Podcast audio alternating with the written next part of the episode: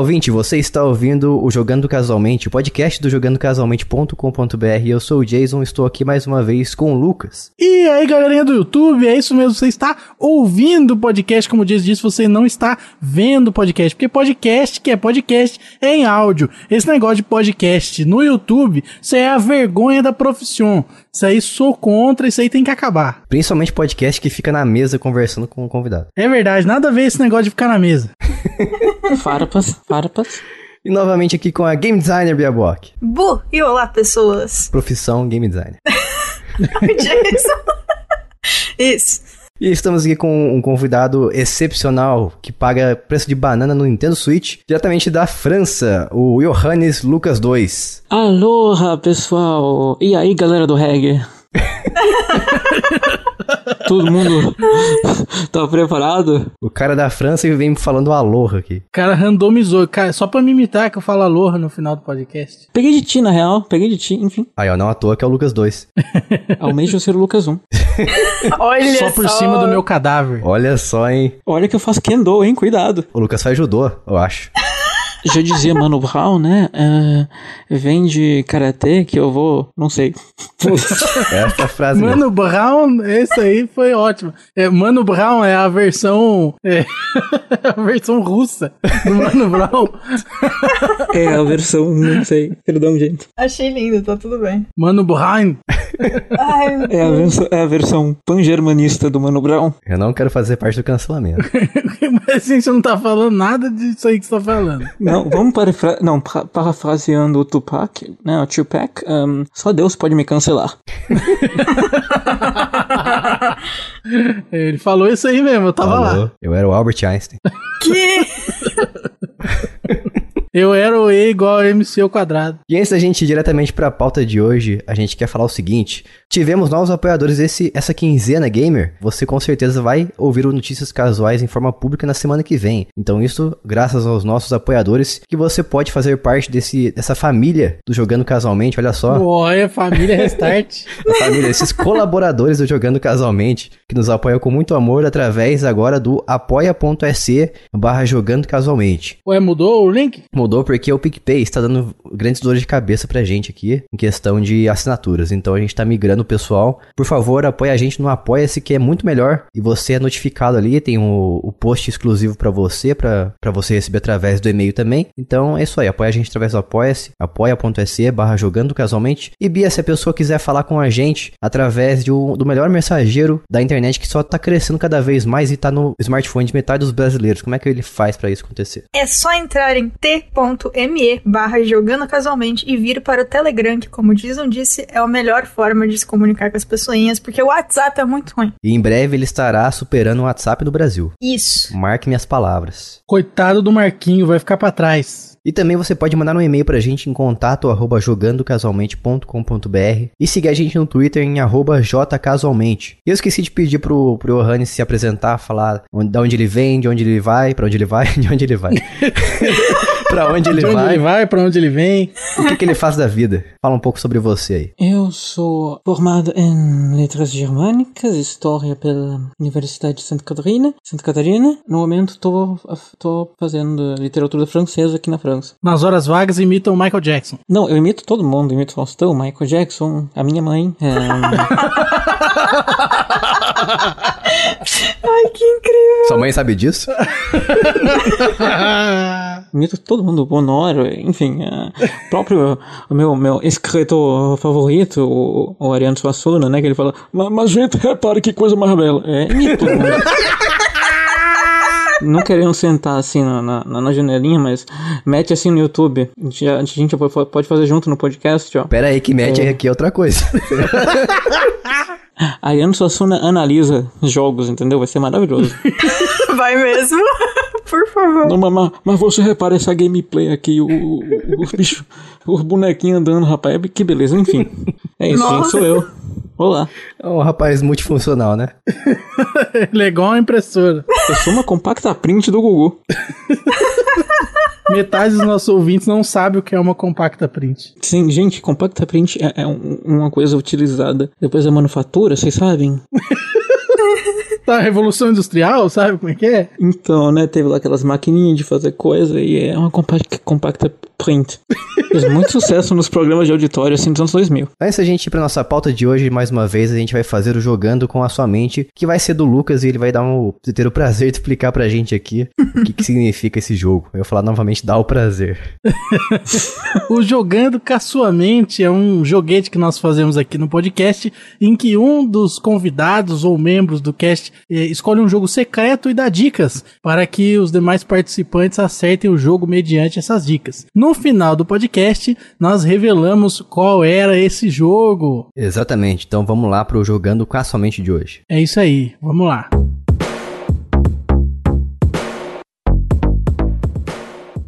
Esse jogo aqui é um jogo de PlayStation. É um jogo que saiu para PlayStation. Jogo bom, jogo bom. Pode ser de PlayStation 1 até o PlayStation 4, então. É verdade, mas é do 1 no caso.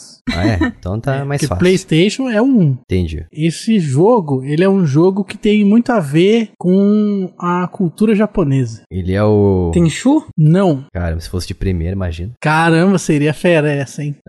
Final Fantasy VII. Não. Nossa... Ó, tem bastante a ver com a cultura japonesa. É verdade. Sim, porque todo japonês é loiro. Esse jogo, ele tem single player, mas ele tem multiplayer também. Winning Eleven? Não, não. É jogo exclusivo? É um jogo exclusivo. É o Kureshu Bandicoot? Não. Que... como em espanhol é a topeira loucona, né? Ele topo louco, o Crash. Esse é o nome dele? Acho que sim. Uou, que incrível. Tô duvidando um pouco dessa informação aí. Vou pesquisar aqui. É o topo louco. Vamos ver aqui. Topo louco, acho que é topeira louca. Não, não existe isso aí, não. É mentira, é migué isso aí. Isso é migué. Não sei. O cara tá inventando. Eu realmente não sei, gente. Não repassem fake news. Não, isso aí eu acho que é uma montagem, é uma zoeira. É Carlos, é o topo que gira. Sim, é o topo que gira. É, eu acho que é meme isso aí, acho que não é real, não. Oxi. Carlos.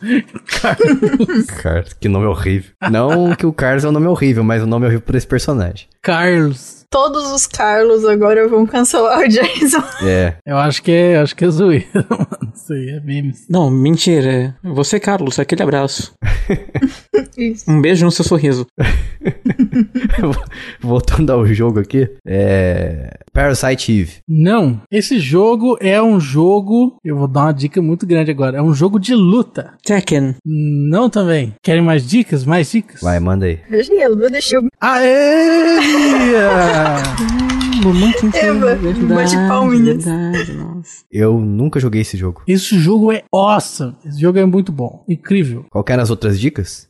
Não, eu tava inventando conforme eu ia falando. Ah, que incrível. Eu acho que eu ia falar que tem várias armas, eu ia falar que não tem vida, que você tomou um hit, morreu. É, o pessoal fala que ele é o jogo de one hit kill. É, nem sempre, né? Dependendo de como bate, você só fica meio desgambelado, assim, não mata. Mas, normalmente, bateu a faca ali e já era, faleceu. É o que acontece normalmente na vida real. Exatamente, quando alguém atravessa uma espada em você, você costuma morrer, entendeu? É que hoje a gente tem o SUS, né? Às vezes resolve. Então a gente pode dizer que esse jogo aí é um simulador. Isso. Esse jogo é um simulador. Simulador de SUS? Não, né?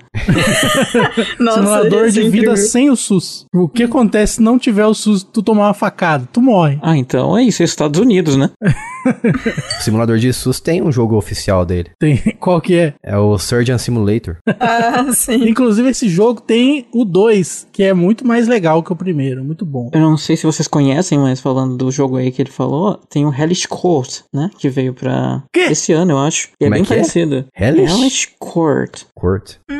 É um jogo de espadas, assim, muito baseado em física. Hellish, de Hell, né? Infernal. Helheim, inferno, e Court, de quarto, em francês. Que legal. Ah, em francês. Mas é bem interessante, tipo, ele pode sim ser finalizado, assim como no jogo aí que falou, em um kill, em um hit também, é bem interessante. É diferencial, né, pra fazer jogo de luta diferencial, com diferencial, só assim. Nossa, que da hora, velho. É muito legal. Tô vendo o jogo na Steam aqui. Como eu fiz Kendo, né, esgrima japonesa, eu acho maravilhoso. Ah, eu ouvi falar desse jogo aqui, ele vai sair pra qual plataforma? Só pra PC? Por enquanto Steam, né, porque é mais fácil. Caramba, que da hora. Ele é bem bonitão. Incrível, assim, eu sou apaixonado por esgrima, fiquei maravilhado. Padada no pescoço, já era. faleceu. Vou colocar depois o link no post aqui. E tem um jogo de Kendo no Playstation 1 que eu jogava, que eu nunca achei mais esse jogo, que era com as espadas de madeira e tal. E era um jogo muito focado em desviar e como você segurava a espada, tinha vários jeitos de segurar a espada. Era bem legal, eu nunca consegui descobrir que jogo é esse. Já li muitas listas de jogos de Play 1 e nunca achei.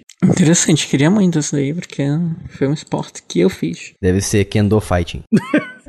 Kendo no Tatakai. Eu cheguei a postar em fóruns assim, tipo, what's the game e tal, que as pessoas respondem, né? E ninguém sabe. Todo mundo chutou alguns que eu também já achei que era e tal, e fui ver e não é. Então, não sei. Não sei que jogo é isso aí. Já tentei achar jogo assim, é meio difícil. É complicado, cara. E esse jogo, eu acho que ele é muito desconhecido, porque é um jogo que eu comprei na barraquinha do Camelô, no meio de um monte de jogos, assim, que é os jogos que ninguém queria, que era R$1. E aí, na época que era, tipo assim, R$5 cada um. Aí tinha um monte de jogo sem nem capinha, não tinha nada. Só o CD jogado, assim, uma pilha de CD e escolhe os que você quiser, é R$1. E só tinha jogo bizarro. E aí esse foi um dos jogos que saiu ali e era muito legal. Então eu acho que é um jogo que não é muito conhecido. E aí eu não sei qual que é. Foi perdido no tempo. É, se você souber aí o nome do jogo de Kendo do Lucas, fala pra gente. Fala aí. Ou eu sonhei com isso aí também e o jogo não existe. Pode ser. Pode ser também, pode ser.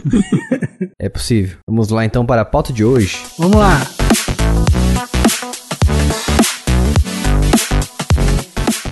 Estamos aqui hoje reunidos em 4 pessoas para falar de jogos de anime, as famosas adaptações às obras de desenho japonês, que a gente pode chamar de desenho porque é desenho. Tem gente que fala que anime não pode chamar de desenho porque é anime. Não faz sentido nenhum, né? Ai. Sem falar que antigamente a gente falava anime, de repente a gente passou a falar anime, não sei porquê. É, eu também não sei. Só sei que eu falo assim agora e eu também não sei o motivo. A influência Yankee, né? Essa influência Yankee dentro das nossas vidas. É, eu falo assim hoje em dia por influência. Mas o certo é anime ou é anime? Ah, não sei. Quem é internacional aqui é o Johannes, ele pode falar. Cara, não tenho ideia, na real. Nunca parei assim. Então, moiô. Você viu pra nada. Então... Cancela. Fui inútil agora, porque veja bem. Retiro minha pergunta. E eu sou o tipo de cara que realmente assim pesquisa bobeira tipo essa, mas não tô ligado. Colocar aqui no Google Tradutor aqui. Não, mas é anime. Aqui, ó. Não, em inglês é anime, mas vamos ver em japonês. Sim, sim. Aqui a gente fala do anglicismo. Japoneses. Ah, mas deve ser anime por conta da última sílaba, né? Tipo, ela tem que ser mais forte, não tem um negócio assim? Anime. Em japonês falou anime. Tá aí. Com uma voz de loli. Sim, sim. O Google no japonês fala igual a loli. Anime! Mas assim? Tipo assim? Eu tô colocando aqui na gravação, porque eu gravo o áudio que sai do PC também, tá saindo aqui. Anime. Mas enfim, eu vou começar esse episódio aqui com a seguinte pergunta. Pra gente direcionar a conversa aqui, não fugir do... Esqueci a palavra. Da pauta? Isso, pra não fugir da pauta. Obrigado, Bia. Eu quero saber o seguinte, o que vocês acham de adaptações de jogos de anime? Vocês acham que normalmente elas são bem feitas, se a animação é fiel ao anime, se fica zoado? O que vocês acham de forma geral? Vamos começar fica aqui perguntando o nosso... uma palavra técnica. Uma palavra zoado. Técnica. Só pessoa técnica. Pessoa que é cheia de vocabulário aqui. Vou começar perguntando aqui pro nosso convidado, Johannes, o que você acha de adaptações de jogos de anime em geral? Você tem muito contato com esse tipo de jogo? Tenho, por conta de ter muito contato com as animações de na real, então... Peraí, então você é um otaku. Sim, eu não tomo banho, exato, perfeito. Meu Deus! A resposta automática foi muito boa. Então, assim, eu tenho sempre, desde pequeno, até por gostar muito de cultura nipônica e do Oriente Extremo, sempre vem, né, muito jogo japonês, eu sempre tive esse contato desde o famigerado PlayStation 1, PlayStation. E... adorei, assim, muitos jogos de anime fizeram parte da minha vida e fazem até hoje, sem meme. Sem meme? Como assim? Sem brincadeira, sem. Realmente, assim, existe muita bomba, mas eu adoro bastante alguns jogos. Ah, sim, com certeza. O Playstation 1, então, tinha várias adaptações que só por Deus. Eu lembro de jogar um que era um Naruto, só que era Naruto de carta e tabuleiro. Não tinha nada a ver uma coisa com a outra. Tinha jogos feios também, normalmente era em 2D, né? Jogo 3D era muito feio quando tinha, como, por exemplo, Dragon Ball Final Bolt, que era terrível. Uma coisa interessante do Playstation 1, bom é que ele não foi feito para ter gráficos em 2D. Então, quando o jogo ele era feito em 2D, ele era uma gambiarra. Na verdade, ele tava rodando na engine 3D normal e tal, só que aí eles travavam a câmera, faziam uma série de coisas lá para rodar o jogo numa... renderizar os sprites e tal, mas o PlayStation ele não foi feito para isso. Então era uma, meio que uma gambiarra pra funcionar isso aí. Não aconteceu alguma coisa parecida com o Dreamcast? Ah, eu já não sei. Aí você me pegou. Eu lembro que as pessoas costumam elogiar o Dreamcast, se não me engano, ou o Sega Saturn, por causa dos gráficos 2D dele, que era a especialidade. 3D ele não fazia tão bem. Então seria o contrário, então. É. Não sei. Ah, ué. Interessante isso, porque o primeiro jogo de anime que eu tive a oportunidade de jogar foi no PlayStation 1, totalmente pixelizado, que foi um jogo do Hajime no Ippo, que eu não tenho ideia de como conseguir, e ele era terrível, de feio. Então, o Dragon Ball Final Bolt, pra mim, era o céu. O joguinho do Hajime no Ippo era terrível. O Dragon Ball Final Bolt era horrível, porque além de tudo, ele era muito lento. Não sei se vocês tinham essa percepção também. Sim, muito lento. Sim, ele era. Ele era muito roubado também, porque quando ele tinha aquela mecânica de você bater de frente com o inimigo, por exemplo, você soltava um Kamehameha, e o cara, de repente, soltava também ao mesmo tempo. Só que eu nunca soube como fazer isso. Daí vocês tinham que ficar massacrando o botão lá pra conseguir acertar ele ao mesmo tempo que ele tava acertando você. Então você brigava por força, né? Sim. Não, ele era terrível em vários aspectos aquele jogo, mas eu acho que quando você é pequeno, né? Tem tanta merda assim que você releva e acha maravilhoso. Verdade. Eu no Super Nintendo jogava joguinho de Gundam e achava uma merda. Eu achava, via aqueles jogos assim pixelizados, não, poligonais, e achava, meu Deus, o futuro está aqui. Pode ser seu, se você quiser. A mágica está no ar, você pode até pegar. Mas tinha uns jogos bem bonitinhos que eram bem fiéis à obra original, como por exemplo um que eu lembro agora, Inuyasha Feudal Fairy Tail. Esse era incrível. Esse jogo era maravilhoso. E ele faz sentido, né? Porque, por exemplo, ao contrário de Naruto, que eu falei que era um jogo de tabuleiro, esse Inuyasha ele era de luta, coisa que existia muito no anime, que era luta mesmo, realmente. Uhum. Um jogo de combate, né? Totalmente focado em combate, assim, bem imitando os jogos de normais, como Street Fighter, mais ou menos, seria isso? Ah, é algo do tipo, era bem similar, sim, a jogabilidade. Não era tão assim quanto Street Fighter, não era tão bem feito, tão bem polido, mas era bem, era extremamente divertido. Cuidado que tem um defensor de Street Fighter aqui, não vai ficar muito feliz. Não, eu deixo passar essa. Mas eu elogiei o Street Fighter. Tá bom. Eu disse que ele era polidíssimo e bonito. Então tá bom. Eu ouvi outra coisa aí. Então tá bom.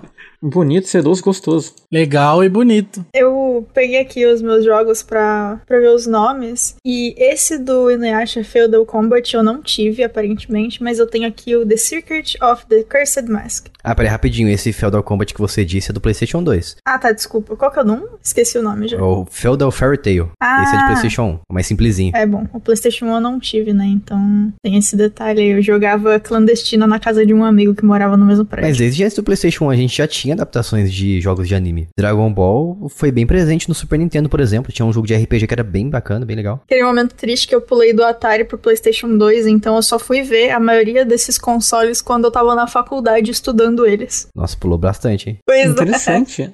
Interessante, né? Eu lembro que eu cheguei depois, porque na época o PlayStation, assim, eu tinha um Super Nintendo também, e parelho a isso, eu jogava um joguinho do Gundam, né? O famoso, os robôs gigantes, que era muito bem feito, e até hoje é extremamente elogiado o jogo do Gundam Wing. Saiu mais ou menos ali na mesma época que a Toonami tava passando o desenho, acredito eu, na Europa, nos Estados Unidos e acredito que no Brasil também. E com Dragon Ball eu tive também um contato com jogos de Dragon Ball, mas foi em locadora no Brasil, de um jeito bem estranho, e eu não posso dar opinião porque foi uma sensação incrível estar na locadora, mas o jogo lembra muito pouco. Mas qual que era a plataforma dele? Era Super Nintendo. Será que é o de RPG que eu tô falando? Não, ele era de combate, você voava pelo mapinha, enchia o ki, era bem interessante. Porque o que eu tô falando aqui, eu acabei de ver o nome dele, é Dragon Ball Z Super Saiyan Densetsu. A lenda do Super Saiyajin, né? É, deve ser isso, não sei japonês, então eu acredito em você. Mas ele era legal porque é isso aí que você falou, você tinha como se movimentar pelo mapinha, pelo que eu me lembro, né? Daí você batalhava em forma de turno com os inimigos. Só que eu joguei ele completamente japonês e não entendia nada, eu só conseguia jogar porque eu sabia mais ou menos ali, eu decorava, né, os comandos, porque eu ia testando e entendendo o que estava acontecendo de acordo com o comando que eu escolhia. Mas a história mesmo era guiada através do anime porque eu era muito fã. Então, se eu fosse depender apenas pelo jogo, apenas do jogo pra conhecer a história de Dragon Ball, era impossível. possível. Isso é um grande problema, né, que tinha naquela época. É verdade. A maioria dos jogos de adaptação de anime, eles vinham em japonês pra gente. Sim. Eu joguei por muito tempo no PlayStation 1 também, o Dragon Ball Legends. Que é o que conta a história do Dragon Ball Z? É, que é um extremamente repetitivo, que você ficava apenas massacrando um botão só. Ai, que tristeza. Ou dois, não lembro. O objetivo seu era encher uma barra, daí quando ele enchia essa barra, ele fazia uma cutscene de alguma magia qualquer lá, uma Genkidama, se o Goku tivesse cabelo preto, ou um Kamehameha com teletransporte, se ele fosse Super Saiyajin. E só que o jogo era só isso, você ficava apertando o botão, ia atrás do inimigo, defendia, apertava o botão e só. Não tinha nada de especial, assim, no máximo você soltava uma bola de energia, nada além disso. Não, eu tenho que discordar de você, cara, porque você não sabia jogar esse jogo, porque esse jogo ele tinha bem mais do que isso. Ele tinha combos que você podia realizar, manipulando, chutando o inimigo pra cima, pra baixo, pro lado, e você conseguia combar isso e gerar mais pontos. E aí esses pontos eram traduzidos em quantos por cento você acertou em relação ao jogo. Sim, sim, isso eu conseguia fazer também, é que você ficava batendo em volta dele, né, ficava girando em volta, também, batendo nele. Também, mas dava uma bicuda pra cima, também, jogava ele pra cima, jogava pro lado, pra baixo, pra tudo quanto é lado. Sim, eu joguei completamente em japonês, mas eu gostava porque tinha muito personagem nesse jogo, apesar de ser bem repetitivo. É, a ideia desse jogo aí, pra quem nunca jogou, é que no final do jogo ele te dava uma porcentagem, que é o quanto você chegou próximo da história do anime do Dragon Ball. Então você tinha que, por exemplo, se numa luta o Kuririn morreu, você tinha que deixar ele morrer, entendeu? Que é pra poder bater os 100% ou o mais próximo possível. Que interessante, era um quiz, né? É, isso. Praticamente, era um quiz dentro do jogo, né? Quão fã de Dragon Ball você é? E eu nunca consegui 100%, nem com detonado, era muito difícil. O famoso poser que chama, né? Parabéns. Falta de assistir o anime. Mas quando a gente fala de adaptação, se elas são bem feitas ou não, a gente não tá falando apenas de gráficos, né? A gente tá falando mais também se ele consegue te apresentar, por exemplo, a lore, ou o mundo, o universo daquele anime ali através do jogo. Então Dragon Ball conseguia fazer isso muito bem, apesar de que se você não... Acho que na verdade não tanto, né? Pensando bem agora, se você jogasse Dragon Ball Legends, você não ia entender muito bem a história, porque ele basicamente não tinha cutscene. Era mais porrada mesmo e parte de uma partida pra outra. Isso também me direciona pra uma próxima pergunta. Vocês acham que é melhor a gente, quando a gente tem uma adaptação de anime, vocês preferem o quê? Ter uma fidelidade bastante alta em relação à obra original, ao anime, né? Ou vocês preferem uma história alternativa, por exemplo? Eu prefiro fidelidade. Depende, eu acho. Eu acho que eu prefiro uma coisa bem alternativa. Aliás, eu vou aqui dare. Como é que é dare em português? Dare to dream. Ousar dizer, vou me arriscar a dizer que o melhor jogo de anime é o jogo do Hokuto no Ken, que na verdade é um spin-off de Yakuza. Então, e ele não é igual ao plot do anime. Ele segue uma linha totalmente diferente e ele é muito bacana, é muito massa, é incrível o jogo. Assim, pra quem gosta tanto de Yakuza ou de Hokuto no Ken, é um must play. E acho que, por isso que eu acho, assim, prefiro, porque se eu já vi na obra original daquele jeito, eu acho que no jogo eu vou querer variar, sabe? Minha opinião. Nossa, você... Não, muito incrível, porque assim, a gente já tem dois Lucas aqui, e você falou de Hokuto no Ken, então um terceiro Lucas, que é o Calisto, vai ficar muito feliz de ouvir isso, porque é tipo o anime favorito da vida dele. É um dos meus animes favoritos, assim, top 10 ali, junto com Gundam, Berserk, essas coisinhas. Nossa, eu vou te mandar depois o pack de stickers que eu tenho de Hokuto no Ken, todos escolhidos pelo... Ai, que inferno. Todos escolhidos pelo Calisto. Se você quiser também mandar alguma ideia pra colocar, eu coloco. Nossa, eu ia adorar, sim. Mas esse jogo, por exemplo, ele conta a história alternativa? Não entendi o que você falou. Então, ele não conta igual ao anime. Ele pega uma timeline alternativa, onde os eventos que ocorrem não são iguais ao anime. O core do anime tá lá, sabe? É Mad Max com Kung Fu. E arte Nossa. Caramba. Ah, é muito bom. Eu nem vi tudo e acho incrível. Não, é literalmente isso, é Mad Max com Kung Fu e homens besuntados, gostosos, lutando no deserto. Bem apessoados, boa pintas. Sim, atrás do amor dele, né? Ai, o Torimodose, atrás lá da amada dele, e no anime a gente vê, por uma perspectiva diferente, uma história parecida, não igual, com várias... liberdades, na real, bem diferente até em vários pontos, e eu adorei por isso. Mas ele leva em consideração, por exemplo, a história original do anime? Mais ou menos. Só o core mesmo, sabe? Só o coraçãozinho. Ou ele ignora completamente, por exemplo, ele criou uma história a partir disso e fingiu que a história do anime não existe, por exemplo. Não sei dizer. Porque é complicado isso. O corta lá, assim, se vocês... Será que vocês estão me entendendo? O corta ali, tem lá os personagens, os vilões que você vê no anime, tudo que você vê no anime, mas, contudo, todavia, é diferente, é bem diferente a história, é uma história alternativa e eu adorei, Bain, adorei muito, achei massa. Melhor jogo de Yakuza, aliás, também. De Yakuza, você diz da máfia, né? Não da franquia Yakuza. Da franquia Yakuza. A franquia Yakuza? Ah, agora me surpreendi. Melhor jogo da franquia Yakuza e, pra mim, também, melhor jogo de anime até agora. Olha só. E qual plataforma que ele é? Ele tá pra Playstation 4 e acredito que Steam, mas eu não vou cravar Steam, mas acho que PS4 apenas. E tem, no Playstation 4, pelo menos, tem a demo gratuita, né? Tá, inclusive, baixado no meu Playstation 4 ainda também. Incrível que agora a nossa conversa do Telegram não tem nada, só um sticker... de Hokuto no Ken, é isso. Eu estou apaixonado por esses stickers, acho que eu vou me casar com eles. Mas esse jogo, ele segue a linha que é os jogos de anime em arena, luta 3D em arena? Não, ele é um jogo de Yakuza, onde no lugar do Ryu... Kiryu? Exato, do Kazama Kiryu, a gente vai ter nosso digníssimo Arnold Schwarzenegger, japonês, é claro. Isso. Que é o personagem do Hokuto no Ken, né?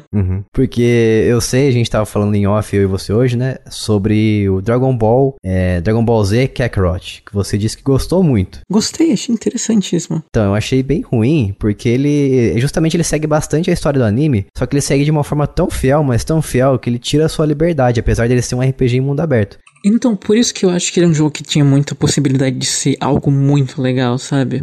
Mas não foi, né? Acho que a parte de ser tão fiel ao anime estragou bastante muita coisa dentro do jogo. Ah, então você gosta dele, mas você acha ruim a mecânica em geral. Sim, acho que ele é um jogo que tem um potencial incrível. Eu quero uma sequela.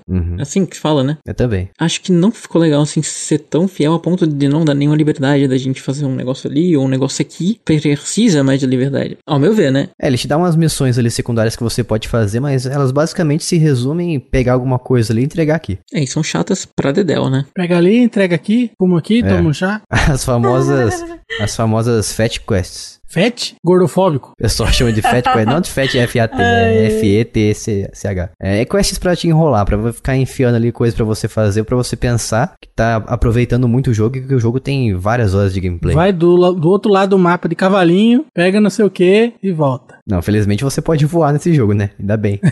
Mas tem umas coisas bem, bem tosquinhas pra você fazer ali que... Tem até a nuvem voadora, né? Que é um negócio que me fez comprar, assim, jogo quando chegou. Não, mas daí você pega a nuvem voadora, o que você pode fazer? Você pode voar com ela de um ponto pro outro e ficar passando no meio de círculos de energia. Olha que legal, que atividade bacana. Uau! O jogo do Super-Homem do 64. Também tinha isso num jogo de um anime muito legal que se chama Hannah Montana. Brincadeira, mas... Hannah Montana. Acho que tinha isso num jogo de Hannah Montana pro DS. De bicicleta, acredito. Que incrível! Grande anime, né? Hannah Montana, adoro. Sim. Bom, esse anime é muito bom. Concordo. A lore desse anime é muito louca. É incrível. Personagens incríveis. As músicas também. Né? Ela tem duas personalidades, é todo complexo, né? Bota Neo Genesis Evangelion no chinelo. Parabéns. Não, é quase Nana, de tão incrível que é a coisa com as músicas e tal. Nana sonha em ser... Hannah Montana. Exato, quase que literalmente, né? Inclusive, se você aí nunca leu o mangá de Nana, nem assistiu o anime, vai fazer isso assim que acabar esse episódio. Se muito obrigada. Se você nunca assistiu Hannah Montana, também vai fazer isso agora. Depois de Nana. Tá, eu sei que eu sou convidado aqui, mas eu queria dizer que Hannah Montana é melhor que Nana, mas... Briga de animes. Achei incrível. Se a gente colocar Faustão e Feiticeiro de Everplace aqui pra brigar, mas aí realmente é um Smash Bros de anime. Aí é complicado. Acho que a gente nem pode fazer isso. Imagina. Faustão, que é um grande Hokage, inclusive. Né? É incrível. Aquele arco dele com a Selena Senpai, né? Incrível. Isso. Verdade, hein? Selena Gomez Senpai, incrível. Mas voltando a falar do Dragon Ball rapidamente, eu prefiro muito mais, eu sei que todo mundo discorda de mim aqui, provavelmente você também, que é o Dragon Ball Xenoverse 2 e 1 também. Lixo. Eu gosto muito desse jogo justamente porque ele não desconsidera a história original do Dragon Ball, só que você é um patrulheiro do tempo. Dragon Ball. Você é um patrulheiro do tempo e você pode invadir os episódios que existiram no anime. Você tá naquele episódio do Goku e do Piccolo lutando contra o Raditz, que é um dos primeiros episódios que tem no no anime. Então você é um patrulheiro do tempo que você invade aquele momento ali e eles falam, ah, você veio ajudar a gente, quem é você e tudo mais. Então eles sabem que você existe ali e é uma inserção na história original. Não modifica nada porque você simplesmente não tá tendo muita influência na história, mas você tá ali pra ajudar os personagens que você gosta, né? Que é o Goku, o Piccolo, o Gohan também. Então ele não desconsidera o que a gente gosta do anime, mas ele adiciona coisas a mais, de forma que faz um sentido, tem um contexto. Pra mim, o Xenoverse, principalmente o 2, ele deu um novo ar pra franquia Dragon Ball nos videogames, porque eu não tava mais aguentando fazer a mesma coisa, sabe? Ah, ninguém. Então foi muito ótimo todo aquele plot que ele tem envolvendo viagem no tempo, uma nova senhora Kaiô, né? Se não me engano e tal. É bem interessante, adorei, é recomendado. Mas muita gente odeia mesmo. Sim, sim. Eu acho que é justamente porque ele não tem os personagens principais como, de fato, o protagonista. Me diverti bastante mesmo não sendo um grande fã de Dragon Ball. Olha só. E você conseguiu entender a história, por exemplo, do anime através do Xenoverse 2? Então, assim, pra mim, né? Pessoa que morou no Brasil e no mundo, fugir de Dragon Ball é meio impossível. Então a gente já sabe tudo que vai acontecer. É. Acredito eu, sabe? Então eu sabia já tudo. Aliás, acho que Dragon Ball devia ter acabado no céu, enfim, é outra conversa. Que absurdo. Não, eu discordo disso aí. Não, que loucura. Não, isso aí que você falou é tudo burrice. Até porque depois vira WWE, né? É só um monte de musculoso lutando assim, roteiro. Não, mas é um shonen, o que você esperava? Mas é isso que a gente gosta, é isso que a galera quer. Dois homens se pegando na porrada. Mas aí você tem um shonen chamado Hunter x Hunter, que aí... Ah, esse é bom também. Nossa, Meruem maravilhoso. Inclusive, o Hunter vs Hunter não tem jogo de... Tem jogo? Nossa, tem sim. É um jogo que se passa no arco da Greed Island. E é bem fuleiro. Você é tipo supla, né? Do nada você manda um japonês aí no bagulho, como se alguém fosse entender. Não, eu prefiro me comparar a... Eu ia te perguntar pra você repetir, eu pedi pra eu repetir novamente o nome que eu não entendi. Greed Island dentro. Gente, Greed Island é o que tem... É que eles literalmente estão dentro de um jogo, então faz sentido ser um joguinho, né? Porque assim... Ah, lembrei dessa parte. Entendi. Basicamente, é o Sword Art Online de Hunter x Hunter. Agora fez sentido. Pra qual plataforma foi lançado esse jogo? Porque eu nunca ouvi falar de um jogo do Hunter vs Hunter. Hunter x Hunter, ou como as pessoas preferem chamar, né? Hunter. É só Hunter. Yatos vs Yatos. Ash vs Ash. Então, não acredito que seja para PlayStation 2, na real. Não vou te dizer que deixa eu dar uma googlada, se possível. Nossa, eu acabei de procurar aqui e eu encontrei Hunter x Hunter Games Evolution de 2000 até 2018. Então, eu me enganei muito porque tiveram vários jogos de Hunter x Hunter. Faz sentido. Aí também aparece as aparições dele, tipo no Jump Force. Ah, não tem falar de porcaria aqui não. No All-Stars do PlayStation 3 e tudo mais. Hunter x Hunter Maboroshi no Greed Island. Então é bem interessante, assim, pra quem quiser dar uma olhada, quem gosta do desenho. Só vai no Google e vê as imagens, porque jogar eu não sei se o jogo é bom, porque faz muito tempo que eu joguei. Vai no Google ver as imagens. Pelo que eu tô vendo aqui, um dos jogos dele, ele segue aquele estilo mais de One Piece Unlimited World. Você pode explorar, assim, o mundo e é meio de aventura e luta ao mesmo tempo, né? Você não fica focado em luta. Exato, aquela grande bomba chamada Unlimited World, que é terrivelmente ruim. É, ele é meio ruimzinho mesmo. Joguei um pouco e desisti. Eu ia comprar ele, daí eu joguei, pedi a conta emprestada de um colega pra testar. Olha que safado. Joguei 20 minutos e falei, não, pelo amor de Deus, não tem como. Safadeza. Foi esse que saiu pra 3DS ou não? Também. Ah, também. Porque se for, eu comprei quando eu tava na Holanda e aí eu tinha esquecido que é diferente, que não vai rodar no meu 3DS porque eu moro dos Estados Unidos. E aí eu cheguei aqui toda feliz, coloquei o negócio e não rodou e eu fiquei triste. O nome dele é One Piece Unlimited World Red. Red, exato. Ele saiu pra 3DS, Wii U e Switch também. Wii U. E você percebe que ele não tem tanta qualidade assim, né? Sei que é questão de gosto, mas ele normalmente tá bem barato pra você comprar, até no Switch, que é o console mais caro, direto ele tá por R$30, R$40. Nossa! Eu achei ele por €9 aqui, numa loja que vende jogo usado, e ele é realmente ruim, eu não queria nem de graça. €9 que todo mundo sabe que é R$500. Isso. Mas é bem ruimzinho, gente. Até pro fã de One Piece mesmo, é deprimente. Agora, falando de ruindade, ele liberdade criativa até demais. E jogos que parece que querem simplesmente pegar o nosso dinheiro. E Jump Force, hein? Tem um bom criador de personagens. É isso que eu tenho a dizer. Não, mas tem um bom criador de personagens pra depois ele parecer uma batata andando, do jeito que ele caminha e corre. Nossa. É muito mal feito. Eu não lembro se já... Na verdade, não lembro não. Eu não sei se já melhorou isso. Mas teve em algum momento, quando eu tava na faculdade, que saiu algum trailer de... Eu não lembro qual personagem tava entrando também. Não lembro de nada, né? Eu só sei que apareceu o primeiro personagem e automaticamente eu tive a impressão que ele era feio, ele era um boneco de posto. Por causa da textura, eu não sei o que fizeram na raio da textura. Cara, a textura do personagem parecia que ele era feio de borracha e eu fiquei olhando aquilo, tipo, por quê? Por quê? Ele parece, sabe o que ele parece? Parece action figure, eu acho, sabe? Parece. Sim, sim, verdade. Ah, mas assim, se queria fazer action figure, podiam ter seguido o que aconteceu depois no... Tá bom que não tinha saído ainda, mas enfim. No Kingdom Hearts 3, quando estão no mundo de Toy Story, o jeito que eles fazem parecer action figure, eles não ficam, tipo, fazendo a pele do personagem ficar bizarra. Eles fazem aparecer as dobrinhas, etc. E, tipo, não zoam a textura, sabe? Podiam ter feito um bagulhinho menos agressivo. Sinceramente, assim, eu não sou da área de games, mas acho que é tanto japonês da Bandai dizendo lança, que tu perde, sabe, a vontade e diz, ó, toma logo essa merda e vende. Pior que é real. Esse Jump Force eu fiquei tão animado com ele, porque eu sempre via vídeos daquele J-Star Fighting, alguma coisa do tipo. Era muito bom, aliás. Acho que vocês conhecem. Maravilhoso, conselheiro e príncipe da paz desse jogo. É maravilhoso! Amém. É conselheiro! E esse J-Stars aí, ele sempre foi exclusivo de consoles PlayStation. E eu parei de ter PlayStation depois do PlayStation 2, eu migrei pro Xbox 360 e assim por diante. Então eu fiquei muito feliz, porque ia sair um jogo parecido com esse J-Stars, finalmente pro Xbox. E quando eu peguei, meu Deus do céu. Eu não lembro como é que eu joguei, se foi do Game Pass, que ficou por um tempo lá. Eu sei que eu joguei, eu tentei me forçar a gostar. Tentei de verdade mesmo. É complicado a gente comparar o Jump Force com o J-Stars, porque o J-Stars, se a gente compara com o Jump Force, é como se fosse a atuação da Suzana Vieira contra a atuação do Cigano Igor. É absurda a diferença. Eu não conheço Cigano Igor, não. Infelizmente, não posso opinar. Fala mal do Cigano Igor, não, mano.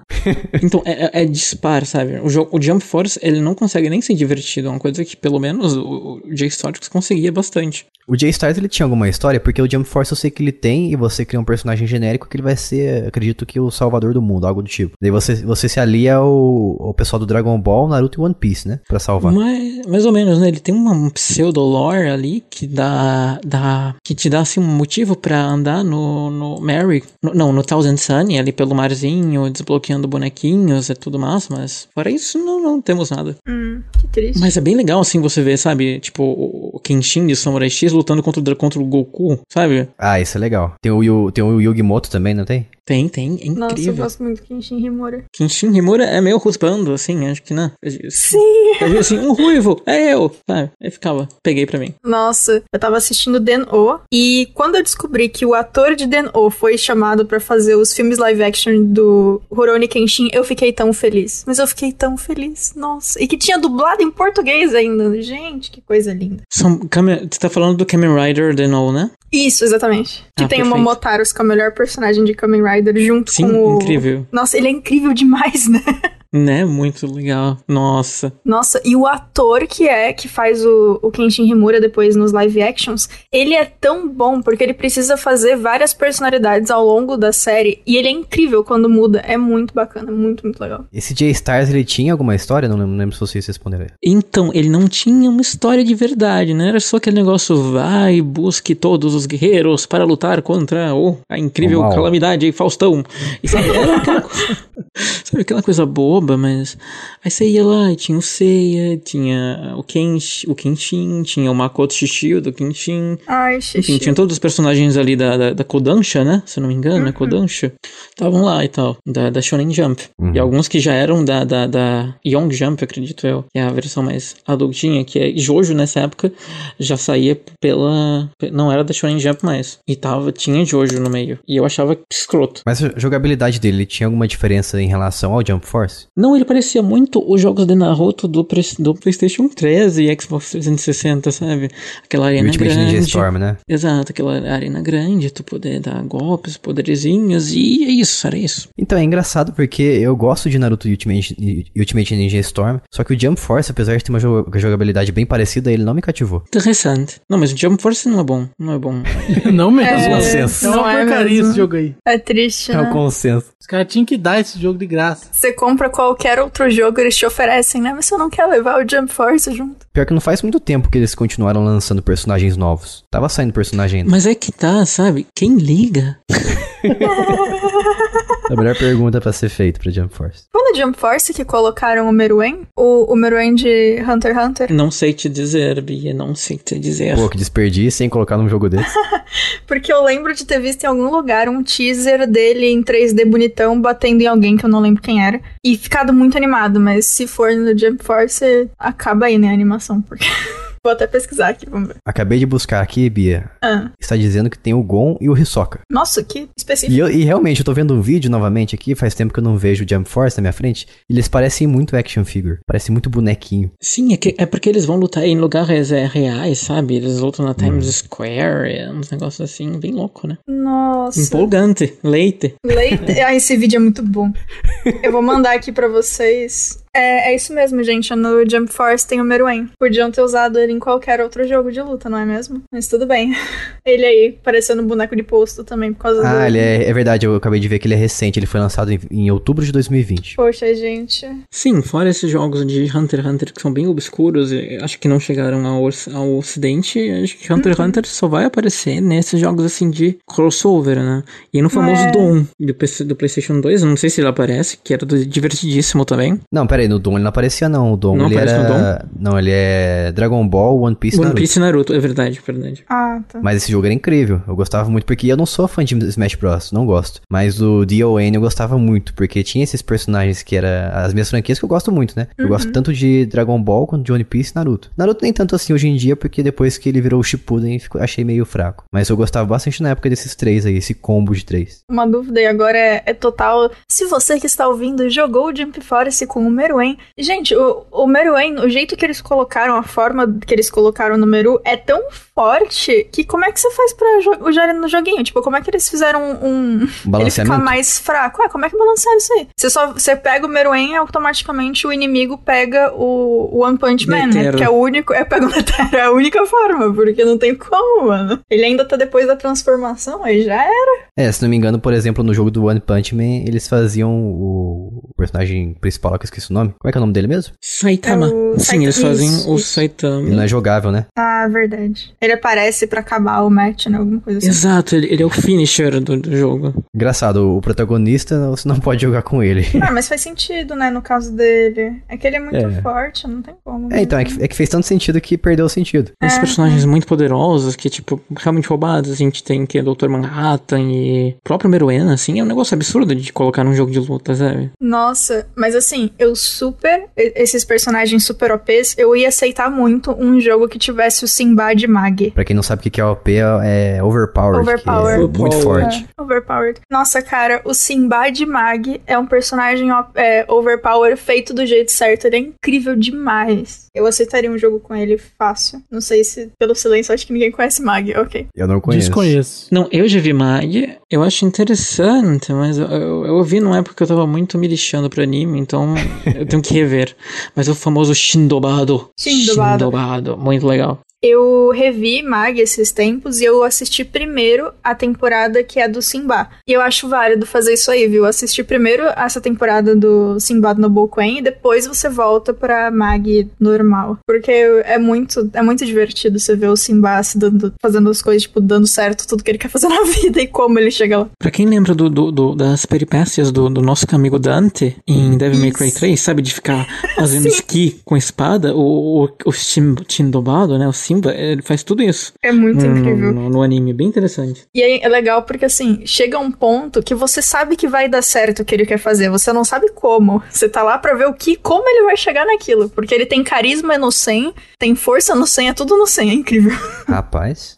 Ele hackeou a Matrix. É, completamente. Ele e o Meruem, eu acho que são os personagens OPs que eu mais gosto e que eu acho que foram melhor feitos, assim. Os dois são muito incríveis. Bem interessante isso. Estou revendo esses dias o arco do Meruem de Hunter x Hunter. Tô bem feliz. Continua excelente, gente. Muito bom. Vou procurar depois um jogo de Hunter x Hunter, porque eu nunca joguei. Isso, por favor. E joguem esse DON do PlayStation 2 de alguma forma aí, porque ele é muito legal. Ele, pra quem gosta de Smash Bros, eu acredito que vai gostar mais ainda, porque, caso ninguém saiba do que é um jogo de luta em plataformas. Então, você pode pegar vários itens muito malucos ali, sei lá, não lembro se tinha isso, mas sei lá, vamos supor, uma nuvem voadora e você sai voando em direção ao inimigo ali e acerta ele. Então, é basicamente um Smash Bros de jogos de várias franquias de anime mesmo. É bem divertido. Pena que não tem um jogo assim hoje em dia, eu não lembro se existe algum, mas eu acho que esse foi o único jogo de plataforma e luta, tipo Smash Bros de anime que saiu mesmo. Eu acho que não, de memória não. Eu lembro vagamente, acho que alguém jogando, mas não fui eu. Esse cara não era eu. Tem jogos similares a esse tipo aí, só que não é exatamente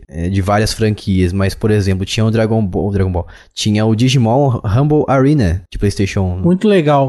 Esse é sucesso, muito legal. Era muito legal. Bacana. Você podia pegar várias transformações deles, né? Não sei se você... Eu acho que você podia desenvolver durante a luta também. Durante a luta, acredito eu.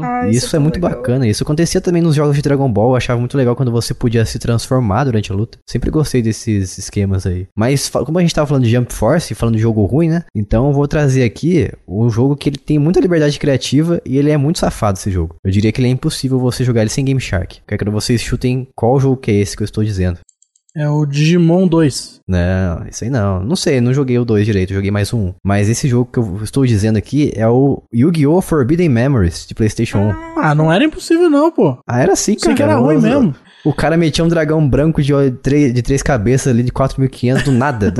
Ué, mas até aí é o jogo, né, cara? Não, é assim não o jogo, porque você precisa fazer sacrifício pra você invocar um monstro assim. Não pode sair jogando. Então, exato. A grande dificuldade do Forbidden Memories é que ele...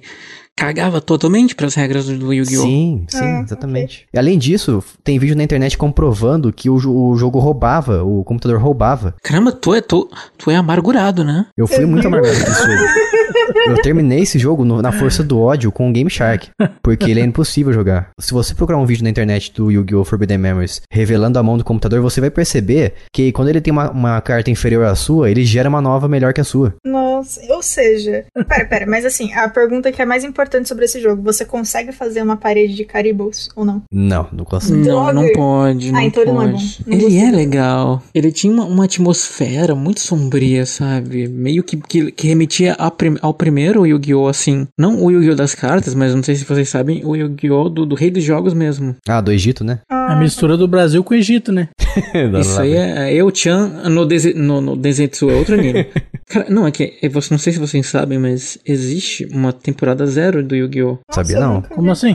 Eu tô achando que é mentira também, você tá cheio de mentira aqui. Não, que na real, vocês podem ver no YouTube, tem o Kaiba de cabelo verde, é bem diferente, e nisso ele vai criando cada joguinho e tal, e acredito que tem um jogo de Action Adventure nessa parte desse Yu-Gi-Oh! Mas que é bem mais sombrio e o faraó fica bem mais no corpo dele, enfim, mas o Forbidden Memories ele era muito legal, ele tinha uma atmosfera muito sombria, bacana, que remetia aos Jogos das Trevas, né? É que eu não sei se era esse o plot de jogo, que eu era muito novito. E eu perdia pra todo mundo, assim, porque eu era muito novinho pra jogar aquele jogo. Então não entendia nada e perdia sempre. Ó, eu acabei de procurar aqui, Johannes. Eu acho que você está mentindo, tá? Não estou. Procurei aqui temporada 0 de Yu-Gi-Oh! E é aquela temporada que ele tá na escola conhecendo o Joey. Eu acho que é Joey mesmo. E aquela menina que eu esqueci o nome. E o outro lá também.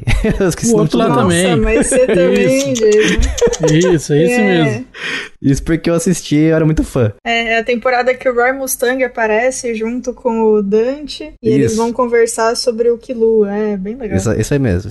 Então, mostra... Não, mas realmente, eu não tô mentindo. Aí quem tá ouvindo pode realmente procurar Season Zero e vai ver que é até de outra... É da Toei Animation. E é bem diferente. Eu vou mostrar aqui a opening pra vocês verem. Vou colocar no Telegram aqui dos amigos. Link no post. Caramba, não é que tem mesmo? Deixa eu abrir aqui. Então, tem, mas é a da escola. Não é, é diferente, é diferente. Primeiro duelo entre Yugi e Kaiba. E o Kaiba tá com o cabelo verde. Não, e ele não é tão focado nas batalhas de carta, ele é mais focado nos jogos que o Yugi cria como o rei dos jogos, né? Yugi quer dizer rei dos jogos em japonês. Legal. É bem interessante essa parte, mas acho que não foi pra frente o mangá desse jeito, e acho que talvez o autor, talvez, né? Não sei, tenha optado pelas batalhinhas de carta, porque vende mais. Ah, verdade, é diferente mesmo, tô vendo aqui um vídeo. Cara, agora eu entendi por que eu tinha um bonequinho do Kaiba com cabelo verde. Você achou que era pirata? Eu achei que era pirata, sempre achei que era pirata, que acabou a tinta e pintaram errado, mas não. Mal sabia que é um original, além do original. Caramba, mano, olha só. Manda aqui pro Jason, e aqui é a abertura, e você pode ver que é bem diferente, assim. Tem animação que difere um pouco, que é feito por outro estúdio, acredito eu. E é meio arcaica a animação, né? Meio diferente os traços. Sim, sim, exato. Agora tudo faz sentido. Olha aí, já tava me pegando por mentiroso, repare. Nossa, a carta do Yu-Gi-Oh! Era diferente. Sim, era tudo diferente. Aí eu acho que de uma loucura criativa, o cara decidiu, não, vamos fazer jogo de carta, Magic, que é bem mais legal e vende mais. Mas peraí, então o Forbidden Memories, ele é baseado de fato nesse Yu-Gi-Oh! Ou ele ainda assim ele toma liberdade criativa? Ele é baseado no Yu-Gi-Oh! Que a gente conhece o normal, que é o, né? Duel Monsters, né? É o Duel Monsters, não é nesse aqui não. Mas mesmo assim, a história dele do Forbidden Memories não tinha nada de fiel ao anime, porque eu me lembro. É, no jogo do PlayStation se fazia fusão sem carta de fusão, e era uma fusão baseada em tipo. Então era tipo assim, você juntava qualquer dragão com qualquer zumbi. Aí dava um dragão zumbi. Aquele de 1600 de ataque, 0 defesa, que era um lixo. Não, e na minha cabecinha ruiva era um sistema de fusão baseado em, nossa, que boneco legal. Imagina ele com aquele outro. Comigo também, era exatamente isso que eu pensava. Além de ser tipo, eu imaginava isso também. Será que isso aqui, com esse aqui vai dar um boneco legal? Não, eu achava que era por elemento, sabe? Esse aqui é sombras, e aí aquele também é sombra. Será que vai dar sombra? Sombra! Oi, Lombardi! Sabe? Bem isso. Cara, algumas vezes eu acredito que era assim, tipo assim, não seguia uma regra de não tipo, tinha não. Regra, né? Era o verdadeiro samba do crioulo doido aquele jogo. Mas é bem legal, galera que tem PlayStation 1 aí, pode ir, gostoso. Quem quiser sofrer um pouco, né? Mete no PlayStation e joga até tamanho chegar. Põe no emulador aí, usa Game Shark e vai. Não, aqui...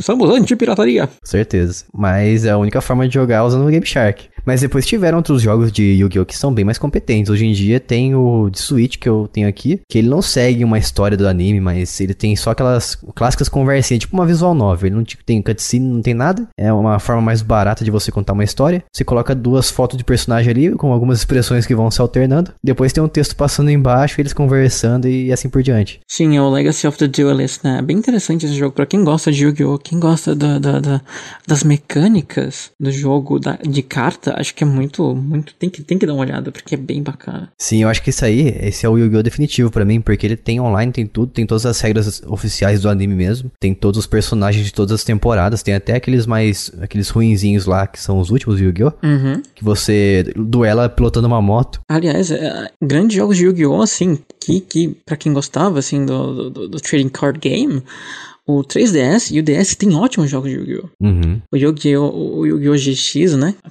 Championship 2008, enfim. Sim, isso eu joguei bastante também. Que seguem, assim, o padrão de jogo, né? Do jogo de cartas. E você ali, quem gosta, assim, do anime e daquele universo, fica por horas e horas ali colecionando as cartinhas, colecionando cartinhas. E é isso. Conversando com as amigas. Exatamente. Era um The Sims com um jogo de cartas. Passeando pela Hogwarts, ali, aquela Hogwarts genérica, né? Isso mesmo. Tinha um jogo também agora de PlayStation 1, novamente, que é uma porta de entrada pros jogos de anime, eu diria. Que meu pai perguntava pra mim se eu tinha problema mental porque eu tava jogando esse jogo no videogame. E era o jogo de Beyblade do PlayStation 1. Nossa, meu Deus. Esse era muito legal, eu adorava. Meu pai me perguntava o seguinte, você tem problema mental porque você tá jogando peão no videogame? Meu pai era maldoso demais.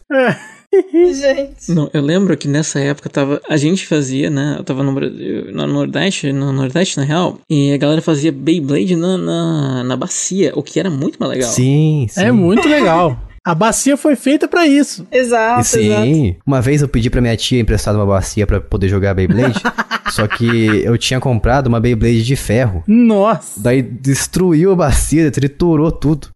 Não, mas Jason, tu fazia também a tua Beyblade com aquelas peças metálicas, assim, de coisas de bicicleta? Não, eu cheguei a fazer uma vez de madeira. Meu pai tinha um pedaço de madeira em casa, daí eu inventei de fazer uma Beyblade de madeira. Daí na primeira vez que eu rodei assim, ela saiu, despedaçou tudo. Porque aí tu se sentia o próprio engenheiro de Beyblade, sabe? Era muito legal. Tu pegava uma garrafinha de líquido da louça, sim, uma coisa de bicicleta, uma linha de nylon e soltava com os amiguinhos. Era show de bola. E bem mais inclusivo, né? Porque no Brasil, né? Nem todo mundo também podia. E bem apelativo também, né? Vem um menino, sim, com a de plástico, você rebenta um raio de bicicleta no negócio. Ah, mas sim, isso aí é faísca, cara. Inclusive, isso aí era uma prática muito comum na escola. Quando a pessoa mais pobre não tinha dinheiro pra comprar Beyblade, pelo menos na minha escola acontecia isso. O moleque levava peão na escola e tacava a Beyblade dos outros pra destruir. Eu gostei porque Beyblade, ele trouxe, né, o peão de volta. Foi um peão revival. Sim, sim.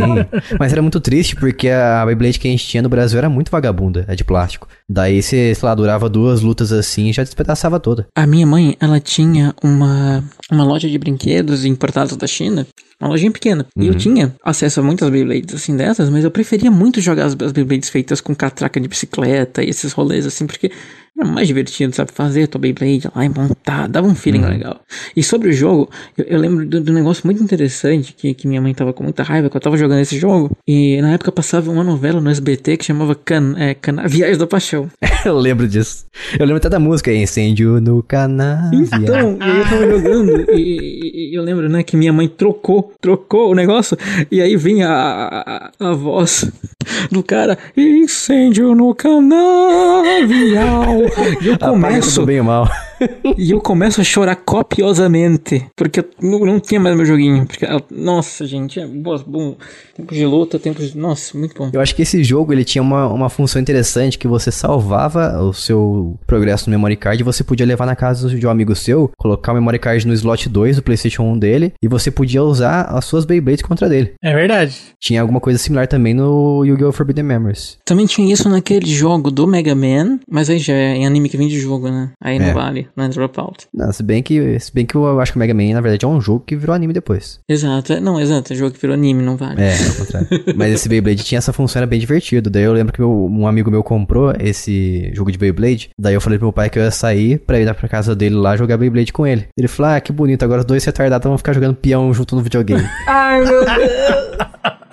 Meu pai era muito maldoso, cara. Gente, quanto ódio nesse coração. Daí eu me sentia muito mal, porque eu realmente estava jogando piano no videogame. Eu pensava, o que eu estou fazendo na minha vida? Jesus. Mas era muito divertido. Porque jogar peão fora de casa, né, é inconcebível. Sim, mas era muito tosco esse jogo, pensando hoje em dia, né, porque você soltava a Beyblade assim e você ficava controlando ela no estádio ali, que era a única coisa que dá pra fazer num jogo de Beyblade, né, não tem como, se você simplesmente jogar a Beyblade... Eu discordo totalmente, eu acho que eu teria inovado... Como é que você faria diferente? Nossa senhora, a gente poder pausar o tempo, sabe, escolher várias estratégias no campo, desenhar ali, fazer meio por turno e tal. Acho que dava pra fazer uma coisa legal. A gente tem muito game dev que se pegasse uma franquia dessa, ia fazer um jogo, um cartão, um sucesso, sabe? Um jogo bom. Mas é que tudo vai pra empresa grande, assim, sem querer ser muito esquerdista, mas tudo vai pra empresa grande chata e acontece, acaba caindo tudo no mesmo e eu não aguento mais desses, ridículo. Enfim, desabafei. Normalmente quem publica jogos de anime assim é a Bandai Namco. Sim, a terrível, né? Terrível. Eu não diria que é terrível. A gente tem bastante jogo de qualidade, mas ultimamente, por exemplo, nos jogos de luta, a gente vem vendo bastante aquela prática de você lançar o jogo ali meio cru e depois lançando um monte de pack de personagem. É, que é caça-níquel demais isso. Porque, por exemplo, saiu o jogo do Boku no Hero Academy, que é muito legal o jogo, um joguinho muito divertido pra você jogar, ainda mais quando tu gosta do anime, mas ele tem essa pegada, sabe? De podia ser mais coisa, e não é. Esse aí que você tá dizendo é aquele que parece com Naruto Ultimate Ninja Storm, né? Exatamente. Sei, que é bem bacana, tem os personagens ali, tem a trilha sonora oficial do anime, mas podia ter sido mais, sabe? A gente fica nisso. Ele tem microtransação, então? Ele tem pack do pack, pack de personagem pra comprar. E DLC, né? Ah, sim. Umas DLCzinhas assim, baratinhas, de R$20 e tudo mais, mas mesmo assim, né? É complicado. Coisinha básica. Assim, não chega a ser um Monster Hunter. É, não é um FIFA, né? Também já exagerei, perdão. É. Não, tudo bem. Esse tipo de jogo é bem comum, né, hoje em dia, no meio dos animes, que é esse jogo de arena, luta 3D. Pelo menos eu não consigo lembrar, assim, pelo menos tirando Dragon Ball FighterZ, né? É algum jogo que tenha lançado fora desse tipo de escopo. É, tá tendo muito jogo assim, né? Tá na moda. Acho que do Nanatsu no Taizai foi lançado nesse tipo de... fora desse tipo de coisa. Também a gente vai ter os jogos da... Eu não gosto, pessoalmente, eu não gosto da Sword Art Online, mas a gente vai ter também, e eles são jogos de JRPG com ação, que lembram muito a série Tales of, que eu adoro. Maravilhoso. Então eu jogo facilmente esses jogos, sabe? Mesmo odiando Sword Art Online, porque eu gosto de JRPG e eu gosto de Tales of. Então dá pra jogar. Eu sei que o Jason odeia, mas a gente tem os jogos incomparáveis, né? Os Musou. Ah, Musou. Várias. Chato demais, Musou. Grandes jogos ruins. A gente tem Gintama Musou, a gente tem Fate Musou, a gente tem Berserk Musou, a gente tem One Piece Musou, a gente tem... Enfim, muitos, né? E, aliás, um Musou que é bem diferente é o desse novo hype, né? Que é o do Attack on Titan. Ah, daí diferente você tá sendo bondoso. Falar que Musou é diferente na mesma frase, daí você tá inventando. No lugar de matar vários soldadinhos, você mata vários titanzinhos, então... Nossa, é olha só. Musou pra mim, eu vou ser bem pejorativo aqui, mas é o que eu penso. Você pega um jogo, bota ali um monte de cara pra você bater neles e territórios pra você conquistar, um mapinha pra você seguir e você faz skins diferentes e vende. Isso aí são os jogos de Musou. Não, mas cada moveset... Mas o que seria a vida se não Musou? A vida... Eu não tô lembrado de ficar batendo um monte de gente na rua e conquistando território. Então você não tá vivendo.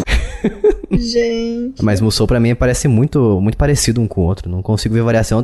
Eu tentei até o One Piece Musou, Pirate Warriors 3. E esse é um dos que é bem mais... Bem assim, é um dos melhores. Tem... Cada personagem é bem diferenciado, sabe? Uhum. E tu realmente não gostou, então não tem como. Eu gosto muito de One Piece, que é o segundo anime que eu mais gosto depois de Dragon Ball. E mesmo assim não consegui. Nossa, que interessante. Eu acho que a gente tá esquecendo uns jogos bem interessantes do PlayStation 2 ali, do Naruto. Sim. Ultimate Ninja? De Ultimate Ninja. Então, eu trouxe uma listinha de jogos de PlayStation 2 que eu tinha todos de anime, porque otaku, né? Mas os de Naruto então você é o Tommy. Você toma banho, pelo menos? Eita. Lógico. Gosto, inclusive, de tomar banho. Malobardista, sério? Oi, Eva.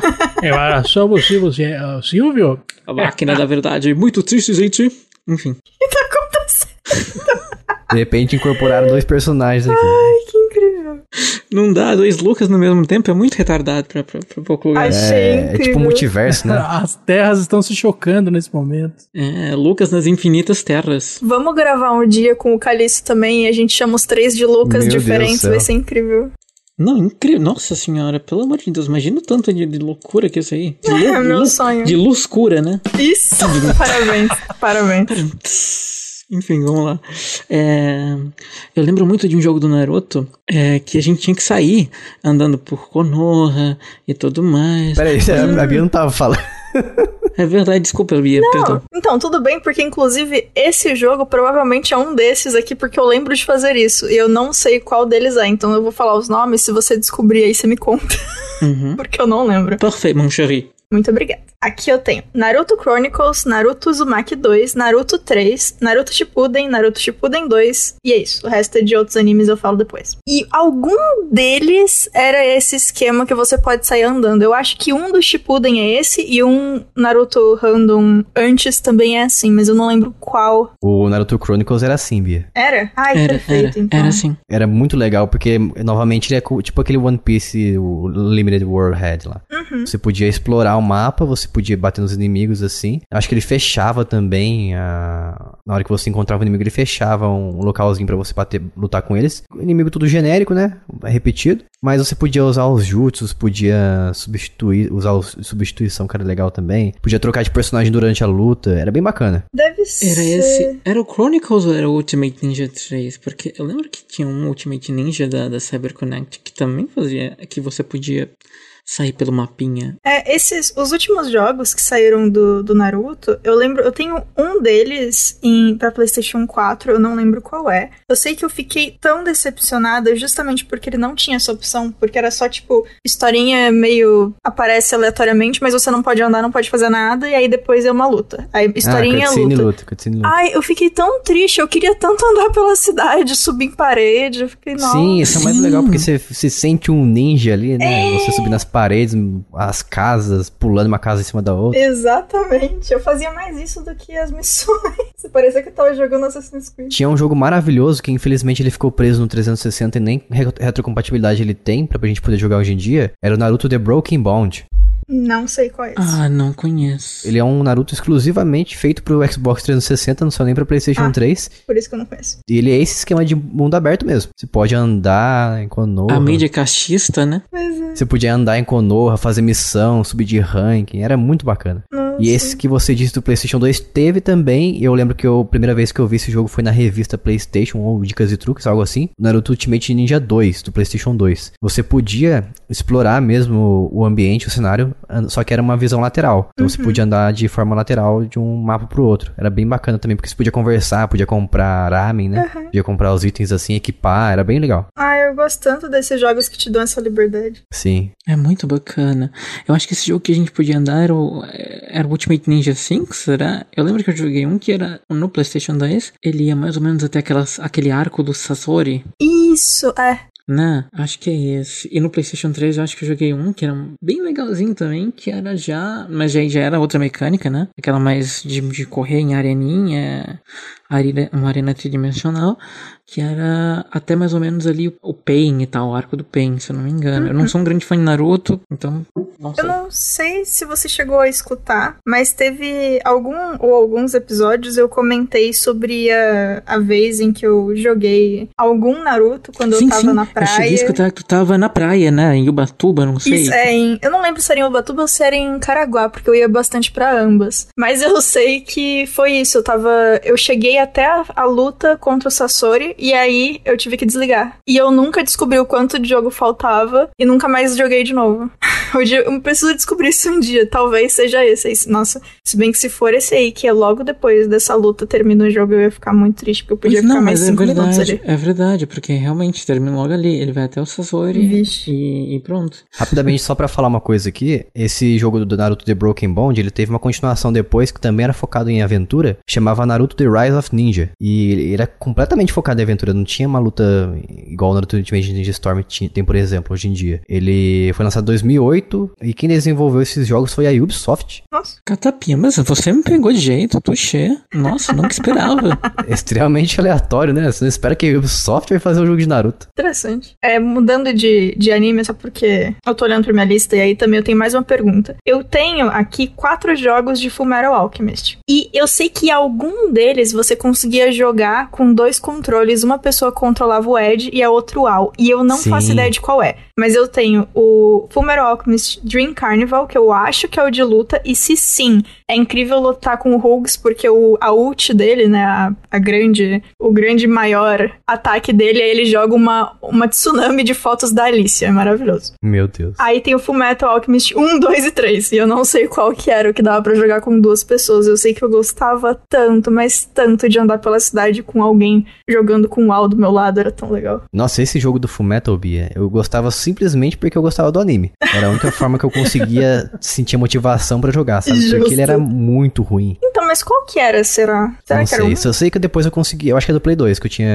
eu achava bem ruim. Depois eu joguei um do PSP, que ele é bacana. Ah, eu tenho também. Você não precisa enfrentar tanto inimigo genérico, era mais luta contra personagem de verdade mesmo, que realmente é relevante no anime. Eu joguei bastante também, eu joguei um que acho que era algo The Broken Angel, acredito eu, acho que vocês podem googlar, que era um beat'em up e tal. Era bem ruimzinho, mas como eu gostava muito de Fullmetal, qualquer coisa tava certa, né? Exatamente. Eu tô achando que é exatamente esse que eu joguei, o Johannes. Deixa eu ver aqui. É, esse mesmo. Meu Deus, esse jogo era um lixo. O Broken Angel. Ah, então. The Broken Angel. Terrível. Foi um dos primeiros jogos que eu comprei do PlayStation 2 e eu falei, meu Deus, que lixo. Mal repare, é Fullmetal, rapaz. É bom porque é Fullmetal.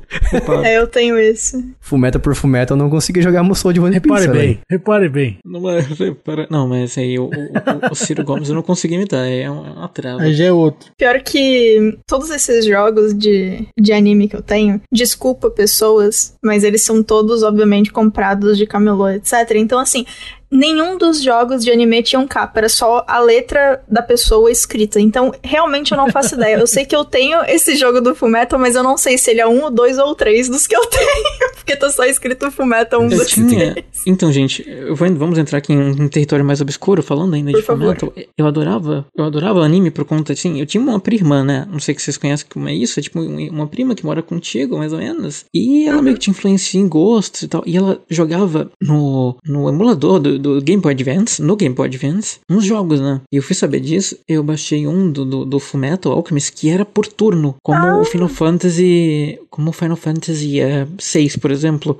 Era bem interessante, na real. Eu não gostei na época, porque eu era um menino babaca que só queria bater nas pessoas. Eu acho que você tá falando, Johannes, o Fullmetal Alchemist Stray Rondo. Nossa, eu não faço ideia. Não sei, cara. Eu não sei nem... É porque eu era realmente humildinho, sabe? Eu não vou te dizer. É do Game Boy Advance? É do Game Boy Advance, Ana Raíssa, minha priminha. Beijo pra ela, se for isso, certamente não. Mas... Então você tem que mandar pra ela, não pode mandar um beijo sem mandar o podcast. Mas, como era aquele de influência, né? Nossa, eu vou pegar, mas eu não quero jogo de Harry Potter. Ela baixava só Harry Potter, eu não quero Harry Potter. eu quero Fullmetal. Aí baixei Fullmetal e adorei, assim. Ah, não qual adorei, o problema do Harry Potter?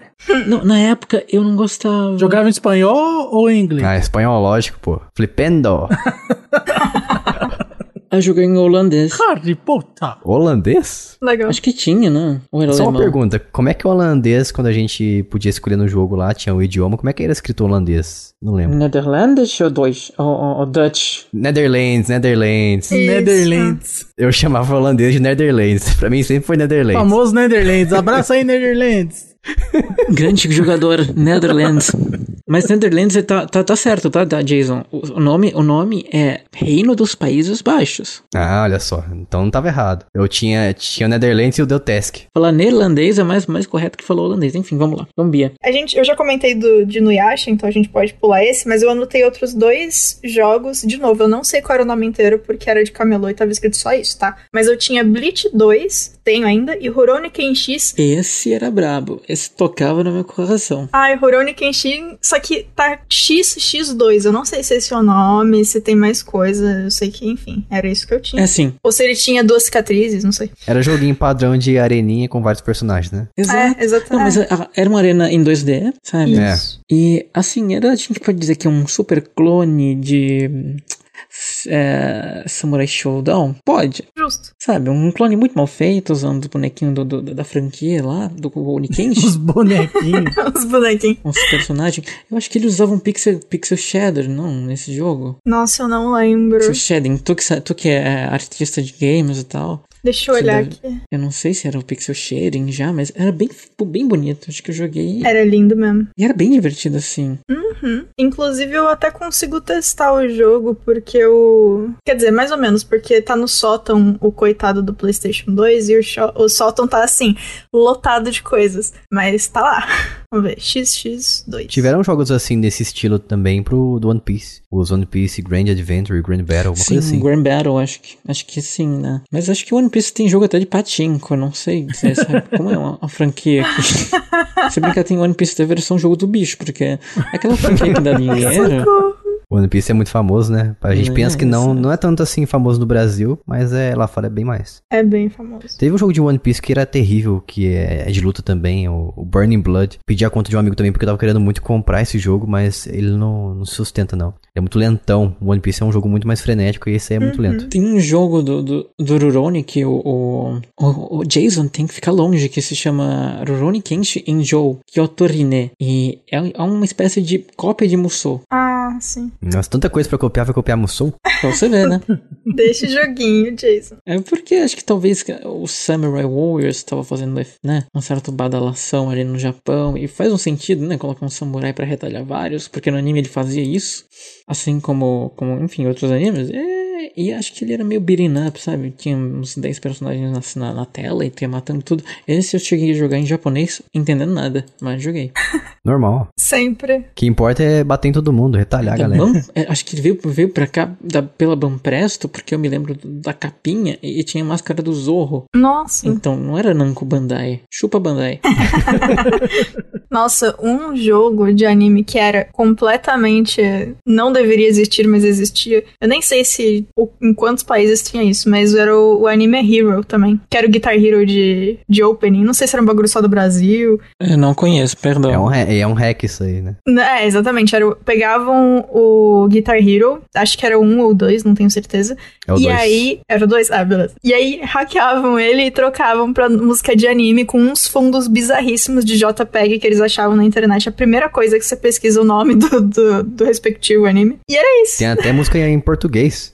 Eu lembro, mas acho que eu joguei sim com meus amigos, acho que era Guitar Hero Hardcore, era um hack, só música hardcore. Ah, que incrível. Incrível, na época eu era metido em uma punk, adorei. Ah, isso sim. Só no jogo de camelô. Isso. E saindo um pouco dos jogos de luta de mainstream, que a gente falou aqui de One Piece, Naruto, Dragon Ball, que são os mais conhecidos. Por exemplo, agora o Capitão Tsubasa, não é de luta. Capitão Tsubasa. Incrível, vai que sugue, vai que sugue. Conhecido aqui por nós do Brasil como Super Campeões. Um jogo não é Oliver Benji aqui? Aí no Brasil, no caso? Não, aqui é Oliver Tsubasa. Ah, aqui, tá, perfeito. Mas, em japonês ele é Tsubasa Ozora. E ele normalmente sempre teve jogo de futebol mesmo, que é o que dava pra fazer, né? O anime, querendo ou não, é de futebol. E recentemente lançou Captain Tsubasa Rise of New Champions pro Switch, pro Xbox não, pro Playstation sim, e acho que pro PC também lançou. E, você pensa que é um jogo de futebol, mas não, na verdade é um jogo de luta, aquele negócio. Sim, é verdade. Porque os personagens, eles têm barra de fôlego, e quando eles ficam com a barra de fôlego fraca, eles ficam mais propensos a levar drible. Caramba. A perder a bola, e pra você fazer gol, você tem que enfraquecer o goleiro. Olha o estilo do naipe do jogo. Muito legal, e aliás, nossa, esse jogo ele é perfeito, assim, pra mim, esse foi o jogo de 2020, o GOT, FIFA Killer, foi uma surpresa, sabe? Pra mim, ter um jogo bom. Realmente. De Capitão Tsubasa, depois de muito tempo que eu tinha jogado no Polystation, saudoso Polystation, tinha jogado Capitão Tsubasa. Tem uns jogos do Capitão Tsubasa de Playstation 2 e companhia, que eles eram meio turno, né? Esse do Polystation, que acredito ser do Nintendinho, ele era... Você andava, sabe? Assim, tipo num mapinha muito furreca. E quando aparecia meio que... Pra quem jogou, tá ligado? É outro jogo da Level 5, de futebol também, Inazuma Eleven. Sei, conheço. Muito bom também, e que é de turno, né? Esse já é mais de turno. E acho que os Capitães Tsubasa de antes, né? Eram de turno também. Mas o Rise of New Champions é maravilhoso, porque ele é maravilhoso. Não tem outra definição. Então, ele é bom como um jogo de luta, porque quem vai jogar ele pensando em futebol, por exemplo, se dá pra um fã de FIFA jogar esse jogo, ele vai se decepcionar bastante, porque não tem nada a ver com futebol. Vai sim, não vai, porque você tem que enfraquecer o goleiro. Você não tem como fazer gol sem enfraquecer o goleiro. Não faz sentido nenhum. Mas você pode, por exemplo, dar aquelas bicudas com o Tsubasa lá da casa das primas, sabe? E meter no gol. Incrível. Não, mas daí você tem que usar o poder, entendeu? Se você der pra uma pessoa que joga futebol e gosta de futebol por causa de seu esporte, a pessoa não vai gostar, porque você tá colocando poderes no meio do jogo ali. Ah, mas vamos lá. Vamos fazer assim. Vamos pensar. A gente sabe que muita gente que tá no FIFA agora veio do saudoso Winning Eleven do Playstation 1. Tu acha que não rola ali uma semelhancinha pequena? Então, depende. Se você tivesse a opção de você jogar sem poderes, eu acho que seria um diferencial. Porque obrigatoriamente você tem que jogar com os poderes, senão você não vai sair na frente. Aliás, esse jogo, ele me deixou muito frustrado pra fazer a platina, porque eu gostei tanto que eu fui platinar, né? E era impossível fazer 4 gols no goleiro da Alemanha, porque a barra de energia dele era tão grande que, meu Deus, não dava. É um absurdo, E, enfim, mas o jogo é bem divertido, assim, se tu não gosta de futebol, gosta do anime, é muito legal dar uma olhada, porque... Tu vai ver que não é de anime, não é de anime, né? Não é de futebol. É de anime, até que não. Assim. É bem interessante. Ele não é de turno, assim como o Winning Eleven, mas é bem legal, bem bacana. Pô, por favor, né? Você pega um anime de futebol e cria um jogo de turno? Qual que é o sentido disso? Não faz sentido nenhum. Vai criar um RPG ali pra você subir de level, aumentar atributo. O Winning Eleven é assim. Então, não faz sentido. Mas é muito legal, cara. Mas não faz sentido assim. É um jogo de futebol, pô. Tá tudo bem. Deixa a Britney em paz. Mas... Oi, Jason. Você tá falando... Deixa a Britney em paz. Você reclamando que o Tsubasa não tem a ver com futebol, o joguinho, mas você tava elogiando Beyblade. O que Beyblade tem a ver com jogar peão também? Tá tudo bem, é tudo fantasioso. Até no FIFA tem mecânica do jogador ficar cansado. Então, tem como isso, não tem nada a ver você cansar o goleiro. Claro que tem a ver. O FIFA tem isso porque na vida real tem isso, né? Na vida real tem isso, de fato. As pessoas ficam cansadas. O FIFA tem isso porque as pessoas ficam cansadas. Até agora, eu acho que só quem não fica cansado é o dançarino lá do Faustão, o coreógrafo Fly. Mas de resto, todo mundo é uma energia. Não, eu sou um grande estudante da TV brasileira, sabe? Então, é isso. Esse podcast tem mais menção sobre Faustão do que animes. Nossa, que incrível. Perdão. É um amor incrível. É inseparável. Não, mas ele era do Luciano Huck, perdão. Era o... coreógrafo do Luciano Huck. Outro anime é incrível. Voltando pro Capitão Tsubasa, ele tinha um negócio legal de cartas, sabe? Nesse novo jogo do Switch, você colecionava as cartas e você podia montar um Dream Team pra competir online. Infelizmente, o modo online dele era bem flopado. Então, verdade. Não durou mais que 3 semanas. Tem um pouco de lag também. Foi triste isso, porque a premissa era tão boa e eu não queria nem... Não vou dar spoiler, mas dá pra uma continuação com mais seleções e tal, sabe? Sim. Eu não sei se vai acontecer. Talvez aconteça porque vendeu bem, porque é futebol, né? Sim. E principalmente aqui onde eu tô, na França, nesses países que amam futebol, Itália, Alemanha, vende-se bem. Mas a gente vê os Estados Unidos, né? Será? Com certeza não. Não sei, mas ele é estranho, porque vamos dizer assim, você é um cara que joga FIFA novamente e vai jogar esse jogo aí. Você vai ficar frustrado também, porque ele só tem 2 times no começo. Se você quiser ligar o jogo e começar jogando com o time que você achar melhor, só tem lá o Japão e eu acho que a Holanda, não sei qual que é o outro time que tem lá. São 2 times iniciais. Acredito que seja a Holanda ou a Alemanha, não lembro bem. Mas o que me deixa, assim, muito triste é porque o Capitão Tsubasa existe em outras séries que mostram ele mais adultinho, jogando no São Paulo, o que é meio bobo. Exato. E indo pro Barcelona, indo pra Copa do Mundo de verdade, né? Que é aquela ali, a Copa, sem ser a sub-18 ali, sei lá, sub-16. E dava pra fazer isso num jogo, sabe? E enfim, eu quero muito, espero muito uma sequência de Rise of New Champions, com mais seleções, times de verdade, e nossa, esse é um sonho pra mim. Mas ele é divertido mesmo pra quem não conhece o anime e quer conhecer, porque ele conta direitinho a história do anime, né? Muito direito, ele é muito fiel ao mangá, porque o mangá, quer dizer, porque esse anime no qual ele se baseia, que é o último, né, que saiu aqui no ocidente pela Cartoon, ele se baseia no mangá mesmo, na primeira edição do mangá, então ele é bem fiel mesmo a essa edição do mangá, e é maravilhoso, assim, se você nunca assistiu, você pode jogar de boa, que você vai entender perfeitamente. Sim. Até o arco que eles adicionaram, que é o arco da Copa do Mundo. Você pode criar o próprio personagem seu também, aumentar os atributos dele. Sim, no estilo lá do mangaka e tal, é bem bacana. Esse jogo realmente foi uma surpresa pra mim, não tava esperando tanto. E me diverti 70 horas, assim, gostoso. Caramba, 70 horas? Tá lá na minha gamer tag lá, como é o nome? Na PSN, quem quiser ver, pode ver lá, que eu passei 70 horas naquela bexiga e adorei. Caramba, hein? 70 horas jogando futebol não é pra qualquer um. Tempo. É um fifeiro, né? Quase um fifeiro. Pior que eu gosto de futebol também. Não, eu ia falar que a gente tava falando antes do Winning Eleven, que é da Level 5, e sabe quem fez um jogo em parceria com a incrível... com o incrível Estúdios Ghibli, né? Vocês sabem. Qual jogo é esse? Que jogo eu tô falando? Essa obra-prima. Não sei. Ni no Kuni. 2 mundos. Eu queria falar sobre, tá na lista ali. Incrível. Ai, é tão bonito. Esse jogo, nossa. Em colaboração com os Estúdios Ghibli, né? Aí vocês já não precisa dizer mais nada. Não, e assim, esse jogo, eu acho que ele deve ser um dos motivos de eu ficar tão incomodada com a aparência de Jump Force, porque esse jogo, o Ni no Kuni, ele é o ápice do que você pode fazer em 3D com o anime, ficar lindo, ser funcional e a dublagem é incrível em inglês também. Nossa, que jogo maravilhoso. Eles têm um sotaque britânico bem forte, né? Sim. Maravilhoso.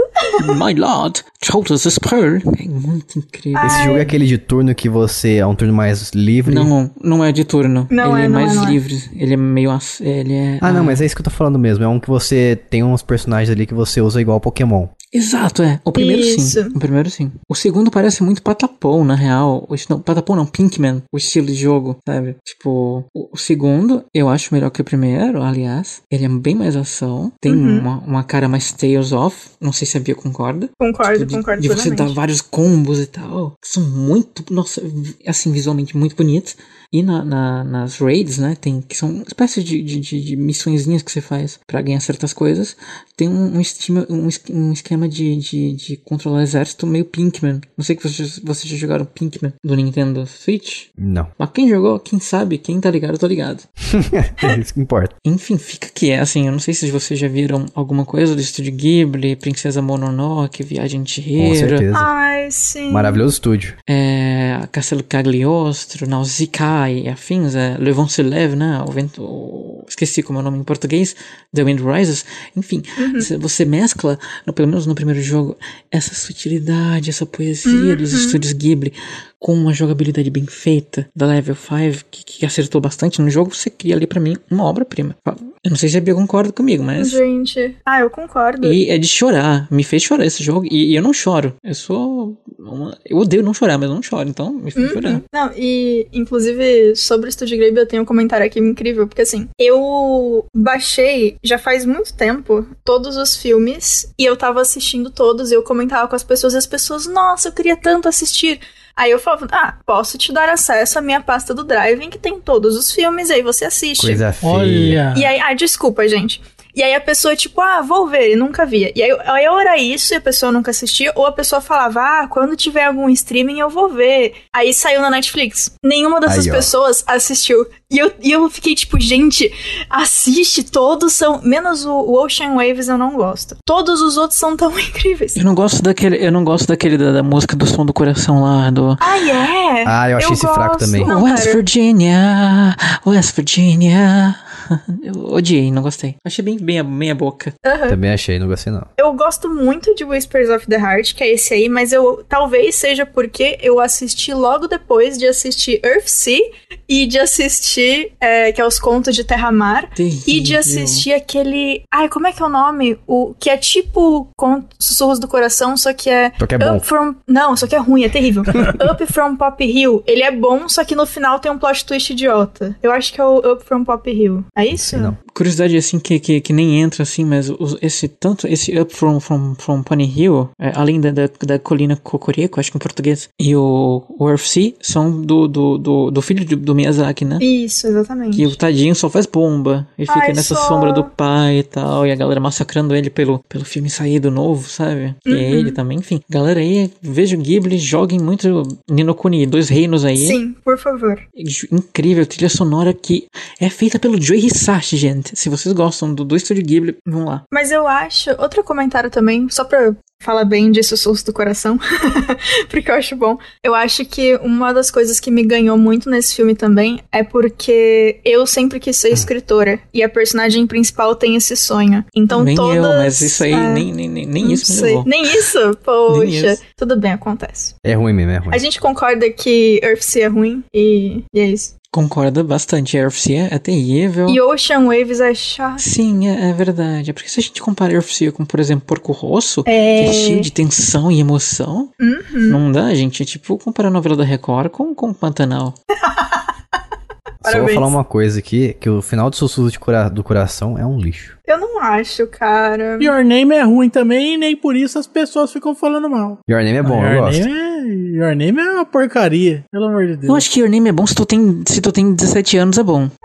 Eu gosto de Your Name, eu gosto mais do Olhos de Gato, mas eu gosto de Your Name e também. E o Koe no Katachi? Quem? É Silent Voice. Eu gosto também. Eu gosto do mangá, mas eu não vi ainda a versão animada. A menina que ela é surda? Isso. Eu gostei muito. Uma coisa que me deixou muito triste, tanto no Your Name como no Koe no Katachi, é que é um traço meio genérico, sabe? E aquele traço que você vê em Genshin Impact, vem tudo, sabe? Chamou ele de Genshin Impact de genérico também. Você pega um mangaka, tipo, sabe, aquele, até mesmo Dragon Ball, o Akira Toriyama, ele tem um traço que é característico, sim, sabe? Uhum. Você pega o Kurumada, tem um traço característico. A guria do Full Metal tem um traço característico. Sim. Esses outros animes, assim, o Ghibli, ele tem um traço muito característico. É quando você vai pra esses, assim, sabe, genérico, é muito genérico. Eu acho que isso me afastou bastante, sabe, do Koe no Katachi e do Your Name, que é bem legal, assim. Meu lado adolescente adorou. Ah, mas o Olhos de Gato não é tão genérico, não. Pode ir que é Olhos de Gato é aquele que o pessoal começa a virar gato?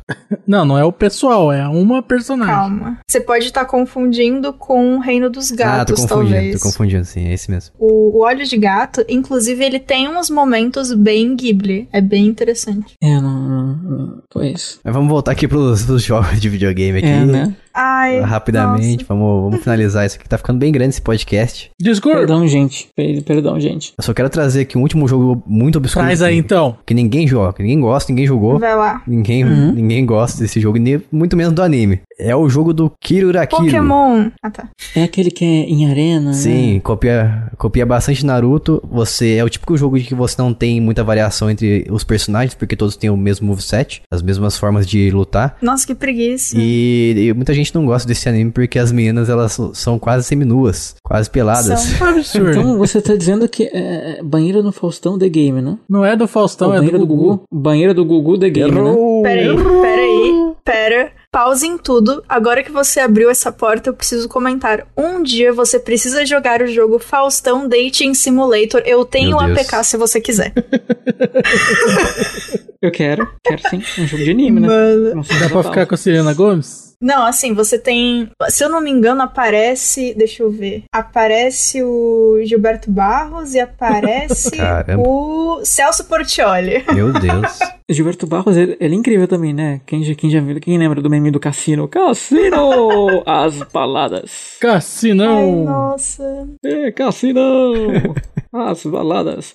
Enfim, eu só, assim, só pra terminar, como a gente já tá terminando, eu queria dizer que existem jogos de anime que são muito bons por aqui, e aqueles que a gente gosta só por gostar do anime, como já foi falado várias vezes. Uhum. Mas um que eu queria lembrar, eu não sei se vocês lembram, é os jogos que de uma franquia famosa nos países que falam línguas que vem do latim, aqui na Europa, e também muito famoso nos Estados Unidos, que é o Cavaleiro do Zodíaco, né? Sim. Nossa, sim. E ele teve bons jogos de batalha, bons, assim, level de jogo de anime, assim, não bom level, sabe, level SNK e tal. Eu tentei jogar um do Playstation 3, eu acho, e não deu muito certo, não. Não consegui pegar o jeito. Super Warriors, uma coisa, Super Soldiers, algo assim? Não sei, é um que a nossa amiga em comum, a Aline, tinha. Foi na casa dela que eu joguei. E, aliás, o Cavaleiro do Zodíaco, adivinha do jogo do que ele teve? Sim, Musou. É. Também. Todo dia é isso, cara. Lá vem o cara falar mal de Musou. Todo dia não é isso. Não consegue. O meme da caveirinha. Cavaleiro dos Zodíacos tem Musou? Não acredito. Eu sou grande defensor de Musou. Sim, teve Musou. Nossa, eu vou comprar agora. Não sabia. E jogar transmitindo a tela pro Jason, pra ele ficar irritado. Não, eu vou mandar print toda hora. Isso. Tipo nude, sabe? Olha o que eu tenho pra ti, gato. Ah, aqui, ó. É o jogo de Playstation 3, Sanseiya Sanctuary Battle. PlayStation. Terrível esse jogo. Ele não é mais beat'em up do que Musou, assim? Não, é a mesma coisa, né? Praticamente a mesma coisa, só que a parte ruim do beat'em up. Como é o nome dele? Como é? Sanseiya Sanctuary Battle. Batalha do Santuário. Ok, perfeito. Achei aqui. Nossa, parece bem interessante. Mais interessante do que os de lutinha, na real. Acho que foi esse aí que eu joguei. Então, gente, sei lá. Meu jogo favorito de anime, acho que eu já falei, né? Qual que é? Que é o Hokuto no Ken. O spin-off do Yakuza, que eu acho maravilhoso. Conselheiro e Príncipe da Paz. Acho muito, muito bom. Melhor Yakuza já feito. E... Ah, gente, tem tanta bomba. Jogo do Mamoru Battle, não sei se vocês jogaram. Se jogar como é? Zetch Bell, terrível. É, foi esse mesmo que eu joguei. Ah, Mamoru Fury. Ah, sim. Um jogo travadão. Parece que o cara pegou várias latas de, enfim, entorpecentes. Não, mas era legal porque você podia controlar o bichinho, dar os comandos, né, pro seu, vamos dizer assim, seu Pokémon, porque são uma rinha de criança que você fazia. Né, porque os Ativel são crianças ali, com corpo de boneco. Uhum. Não, eles têm 100 anos, hein? Respeito, tem 100 anos. Entendi. Ah, tá bom. Daí você botava essas crianças pra brigar ali, você podia controlar tanto o mestre da criança com o livro, que evocava as magias, quanto com a criança também, você podia controlar os dois. Eu achava bacana. Nossa, eu vou levar isso pro coração de um jeito. Perfeito. Tem a rinha de monstrinhos de bolso, tem a rinha de crianças, que é o Zatibel. Só antes disso, eu queria só comentar por cima também, que acontece também o oposto, né? De primeiro vem o jogo de anime, e depois o anime é criado em cima do jogo. Ah, sim. Acontece bastante isso, principalmente com os jogos de visual novel. E tem alguns que eu gosto bastante. Tem um que o anime é muito bom, que é o Hakuouki Shinsengumi Kitan. Incrível! É incrível! Saito, meu marido! Saito, meu marido! Ai. Saito, meu marido! Sim, os dois otaku aí, dois otaquinhos aí, sujo. Meu Deus do céu. Eu nem sei que diabo é isso. É pra mim, ela falar isso aí, eu falei, é a mesma coisa. Ou ao contrário aí. Basicamente, galera, se passa... Virou o disco da Xuxa aí. Incrível, gente. É uma história que se passa mais ou menos na mesma época de Rurouni Kenshin. Então, são as pessoas que estão lutando contra o final do possibilidade Bakumatsu, né? Exatamente. É quando a galera não pode mais sair com espada na rua e eles estão lá lutando pra esse direito continuar. É, hoje não pode sair com espada na rua. É um jogo contemporâneo, então? Não. Mas assim, o jogo é um visual novel básico. Ah, que nojo. Eu gosto, às vezes que eu gosto de história, né? Eu gosto de ler. Nojo. Adoro perigo. Eu gosto de ler. Visual novel, meu Deus do céu. Tem o Amnésia também, que é interessante. Todos os teve o Dandelion, que saiu depois. O Steins Gate, ele é de uma visual novel, né? Exatamente. Até o... Tá baixando o nível desse episódio aqui. Até o Mystic Messenger, que é de celular, que ainda não virou. Não virou anime, mas tem super potencial também, inclusive até porque tem um monte de plot twist o Mystic Messenger. Mas assim, o Hakuouki é muito bom. O anime. Haku de Nokun. É isso. Hakuouki é muito legal. É muito bem bacana. Falar um jogo que virou anime que ele é bom. Pokémon. Ah. Pokémon, é verdade. Digimon também. Digimon é a mesma coisa. Eu não considero Pokémon anime, sabia? Eu não considero Pokémon anime. Gente, eu tenho uma treta pra colocar aqui no final. Pokémon não é anime? O que é então? Mas Digimon ele veio primeiro de um jogo? É? Porque eu sabia ele é anime. Não, o Digimon ele começou como um bichinho virtual. Tamagotchi. É. Ah, é? Tamagotchi. É. Sabia não. É verdade. Então, de certa forma, né, acho que a Toei mandou essa, né, que o Digimon veio antes porque ele é o Tamagotchi. Sim. Esperta. Sensacional. Espertíssima. Bicho ratão, né? Não é? Ratão. É, mas então, vocês acham que Avatar, The Last Airbender é anime, não é? Lógico porque que é anime. Porque se for, ele tem jogos divertidíssimos de Playstation 2 que eram cooperativos. Sim, muito bons. The Burning Earth, Into the Inferno, jogos muito legais de você jogar com seu amiguinho, bicho. Nossa. São anime sim, tem olho grande. É anime. Tem olho grande. Tem poucos frames, é anime. Não, mas o Avatar tem muito frame, na real. É verdade. Tem bastante frame, o Avatar é bem animado, né? É diferente de outros animes. Aliás, uma característica de animes, eu vou falar aqui que eu percebi desde criança isso aí, é a preguiça. Porque os caras sempre botavam o personagem só mexendo na boca ali, depois mudava pra uma outra tela que o personagem tava em uma outra posição, ele nem se mexia praticamente. Depende. Eu não vou lembrar o nome da empresa, mas tem uma... Tem as animações dessa empresa. Tem empresas que fazem melhorem, né? É, não, tem uma que, eles animam tudo. Anima, a água pingando da torneira no cara que tá fazendo isso atrás do personagem principal. Nem precisa. Não, mas eles botam em loop. Faz uma vez só. Mas enfim, tem umas empresas que fazem umas animações excelentes. Eu queria comentar que eu tenho o jogo do Avatar, da segunda temporada da Korra. Isso. Cara, Korra que a polícia eu não consegui jogar. Eu comecei a jogar, eu achei tão chato, eu parei e eu fui fazer outra coisa da minha vida. E eu nunca voltei. É bem chatinho, de verdade. Esse é bem chato, mas se a gente pega o primeiro também, o primeiro jogo do Avatar, ele também não é legal. Uhum. Que é o Na Tribo da Água, tenta ser mais RPG, não consegue, é bem estranho. Acho que feito pela THQ Nordic, acredito eu, ou é a Austrália na época, não lembro, mas os jogos que são puzzle, que são bem parecidos até com Ben 10, que não é anime, né? Não, Ben 10 decididamente Ben 10 aí Ben já 10 não acho que tá mais pra cartoon. Mas Ben 10 tem olhão, Jason, Ben 10 tem olhão. Mas o estilo... É, sei. Não, eu tô brincando, é porque Avatar tem vários elementos que realmente dá pra se encaixar como um anime, mesmo sendo ocidental e tal. Mas eu não sei se vocês sabem, mas o mangá que virou MMO é Ragnarok Online. Sim, inclusive eu gosto do desenho também. Não, mas aí você está subvertendo o assunto desse episódio aqui. Pois é, verdade. É, pô... Mas não é animes que viraram jogos? Sim, mas mangá não é anime. Mas tem o anime. Verdade? Nossa. Tem. Mas veio depois do jogo. Veio depois, é. É pouco episódio, acho que deve ser uns 13, sei lá. Tá bom, então. É, tá bom. Tô chutando a quantidade de episódios, tá, gente? Eu não faço ideia, eu vi uma vez. É mangá coreano, né? Que é o manhwa e tudo mais, mas é mangá de todo jeito. Uhum. Isso aí. Bem interessante. Todos a gente lê, no final das contas. Nossa, mas fiquei feliz. A gente falou de... Ninokuni falou de... É, de Hakou, que falou bem de Hakou, que eu tô tão feliz agora. Aliás, assim, vou só pro Jason ficar mais com raiva, acho que tem um spin-off de Hakou que é Musou. Meu Deus do céu. Claro que tem. Visual Novel, Musou, ah, meu Deus. Ele já vai pro... Não, mas o Saito é bonito, procurei Hajime Saito, é um galã. É mesmo. Nossa, não, todos os personagens de Hakou que são lindos, né? Eles são feitos pra ser rusbandos, né? Pra ser bonitinhos e tal. E deu certo, viu? Todos eles são... Ó, pra gente encaminhar pro final aqui agora, pra encerrar, vamos falar cada um o jogo preferido de anime e o porquê. Começando pelo nosso convidado aqui, vamos lá. Tá, eu acho que... Posso pegar outro? É? Posso pegar outro que eu já falei?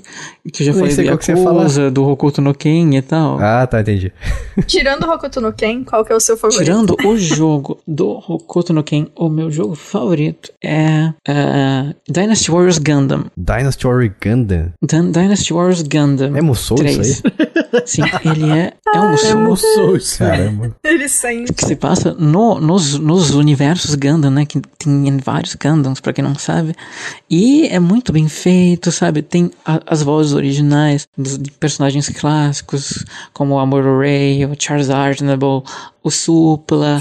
Luciano Jimmy... Não, enfim, gente. Tô falando. Não, mas tem todos os personagens lá.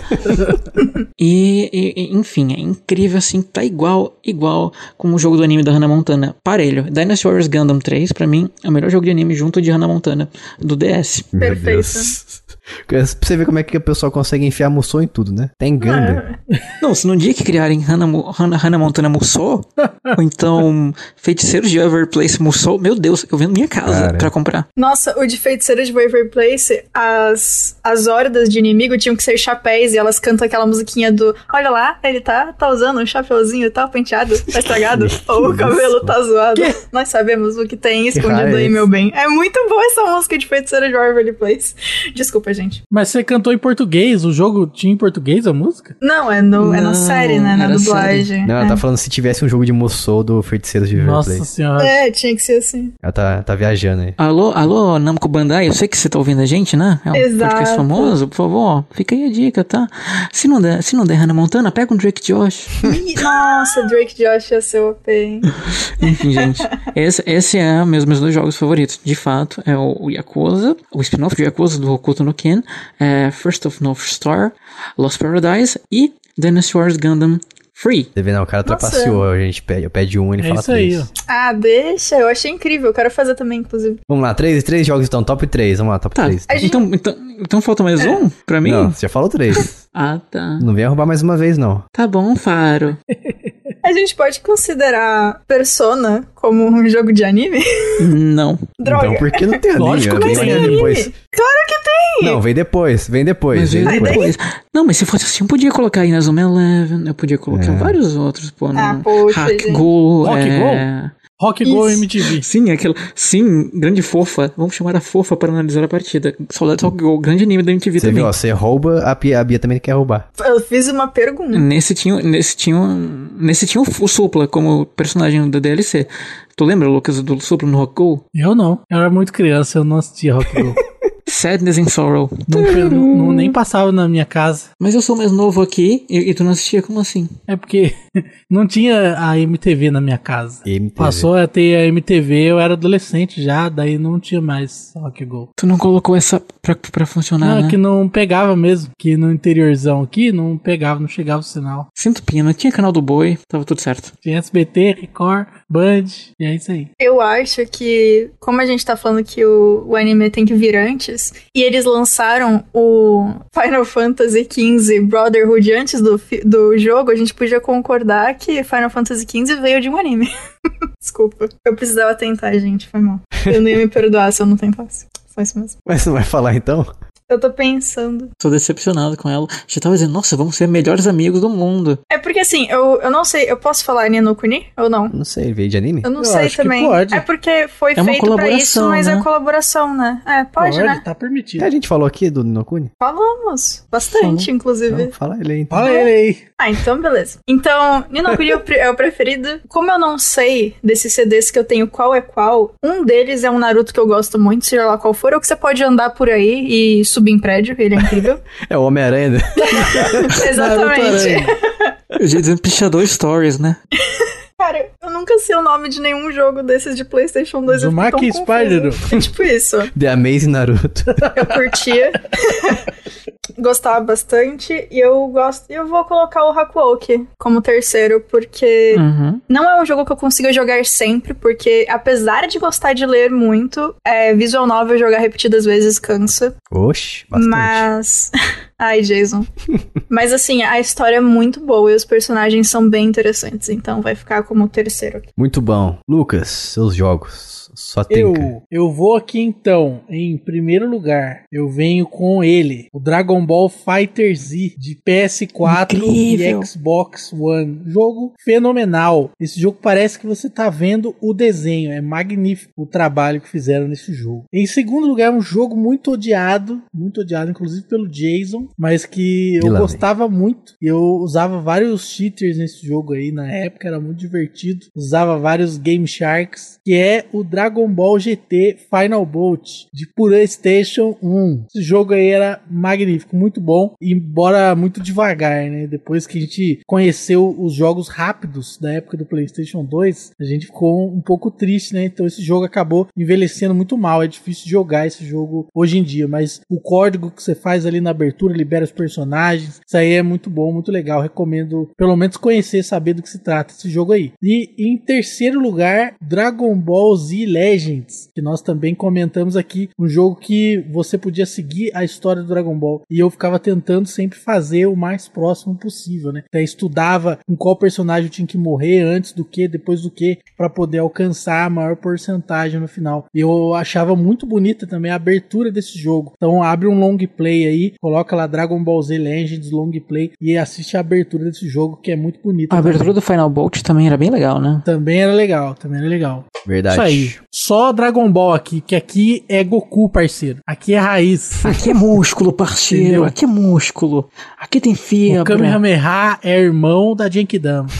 Isso aí. E o meu top 3 aqui, como não podia ser outro, é o Dragon Ball Xenoverse 2, em primeiro lugar, porque ele tem as histórias lá diferentes do anime original. Você tem as histórias do anime original também, mas você pode fazer as suas próprias. E tem missões paralelas também. E tem como você jogar multiplayer online, que é muito bacana. Missões em cooperativo. Bacanudos. Segundo lugar, Naruto Ultimate Ninja Storm 4, porque eles fizeram finalmente uma coisa que era mais do que óbvia. É o jogo de Naruto de Arena 3D, e nesse jogo você finalmente pode alternar entre personagens durante a luta. Tipo Tag Battle, né? Sim, porque nos outros você só podia invocar os seus companheiros ali pra atacar. E nesse finalmente fizeram o óbvio, né? Você pode eles ficavam invocados, ficavam bravos? Isso, ficavam bravos. Você podia chamar eles, eles faziam um ataque, ele voltava, ficar em segundo plano. Daí no Ultimate Ninja Storm 4, finalmente você pode colocar aquele que você colocou em segundo plano pra lutar. Felizmente eles fizeram isso e eu passei a gostar de verdade do Ultimate Ninja Storm, porque eu achava que isso era uma grande deficiência dos jogos mais antigos dessa linha aí. Em terceiro lugar é o Yu-Gi-Oh! The Legacy of the Duelist, o jogo mais completo, um jogo obrigatório pra quem gosta muito de Yu-Gi-Oh! E é fã do anime, porque tem todos os personagens de todas as sagas até hoje feitas, tem todas as cartas também, tem um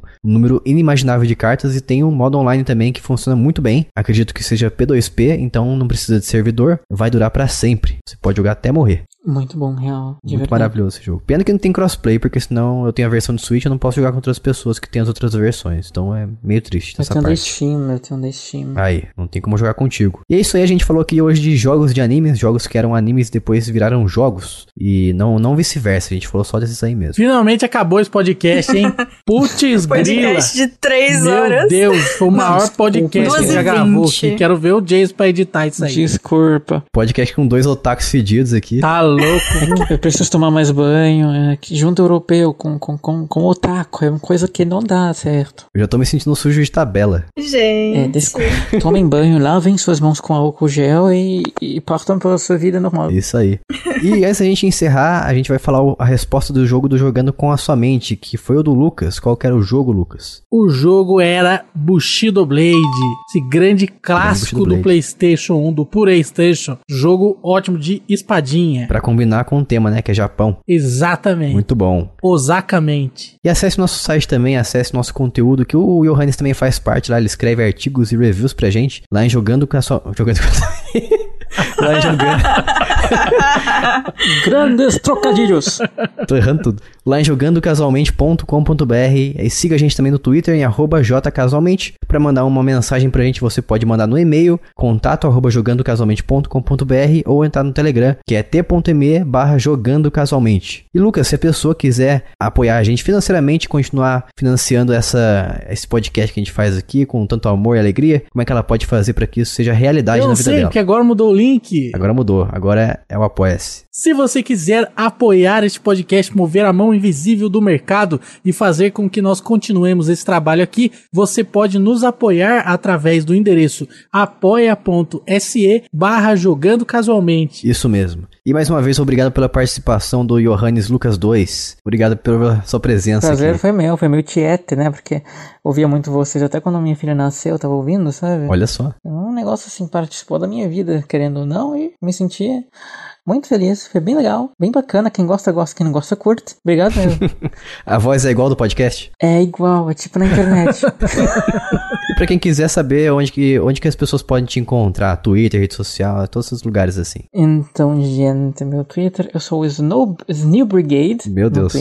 Eu vou colocar no post também. Churicantras, lavachuras, lavarás, _2. Nossa, enfim, e é só, acho que eu só uso mais o Twitter mesmo e bola pra frente. E também você está lá no nosso grupo do Telegram, né? Eu tô no grupo do Telegram, que aliás é um dos melhores grupos do Brasil. Tem sempre imitação de Faustão, irmão do Jorel, e às vezes tem um louco lá que imita moto, mas é pouco. Cara, eu tô sabendo. É verdade, isso aí, não, cara, eu vou mandar uma imitação de moto lá no grupo. Eu sei fazer, como eu sei fazer imitação de idoso, às vezes aparece. Então é um grupo bem legal, bem acolhedor, show de bila. A única imitação de moto possível é a moto estradeira. Como assim? Uma estradeira faz... Não tem como fazer outra. Entendi. A Harley Davidson, por exemplo, é impossível imitar. Não sei, posso tentar. Não sei. Mas é isso aí, a gente vai ficando por aqui. Muito obrigado mais uma vez a você que ouviu. E até a semana que vem. Falou, um beijo, tchau. Aloha. Mahalo. Tchau.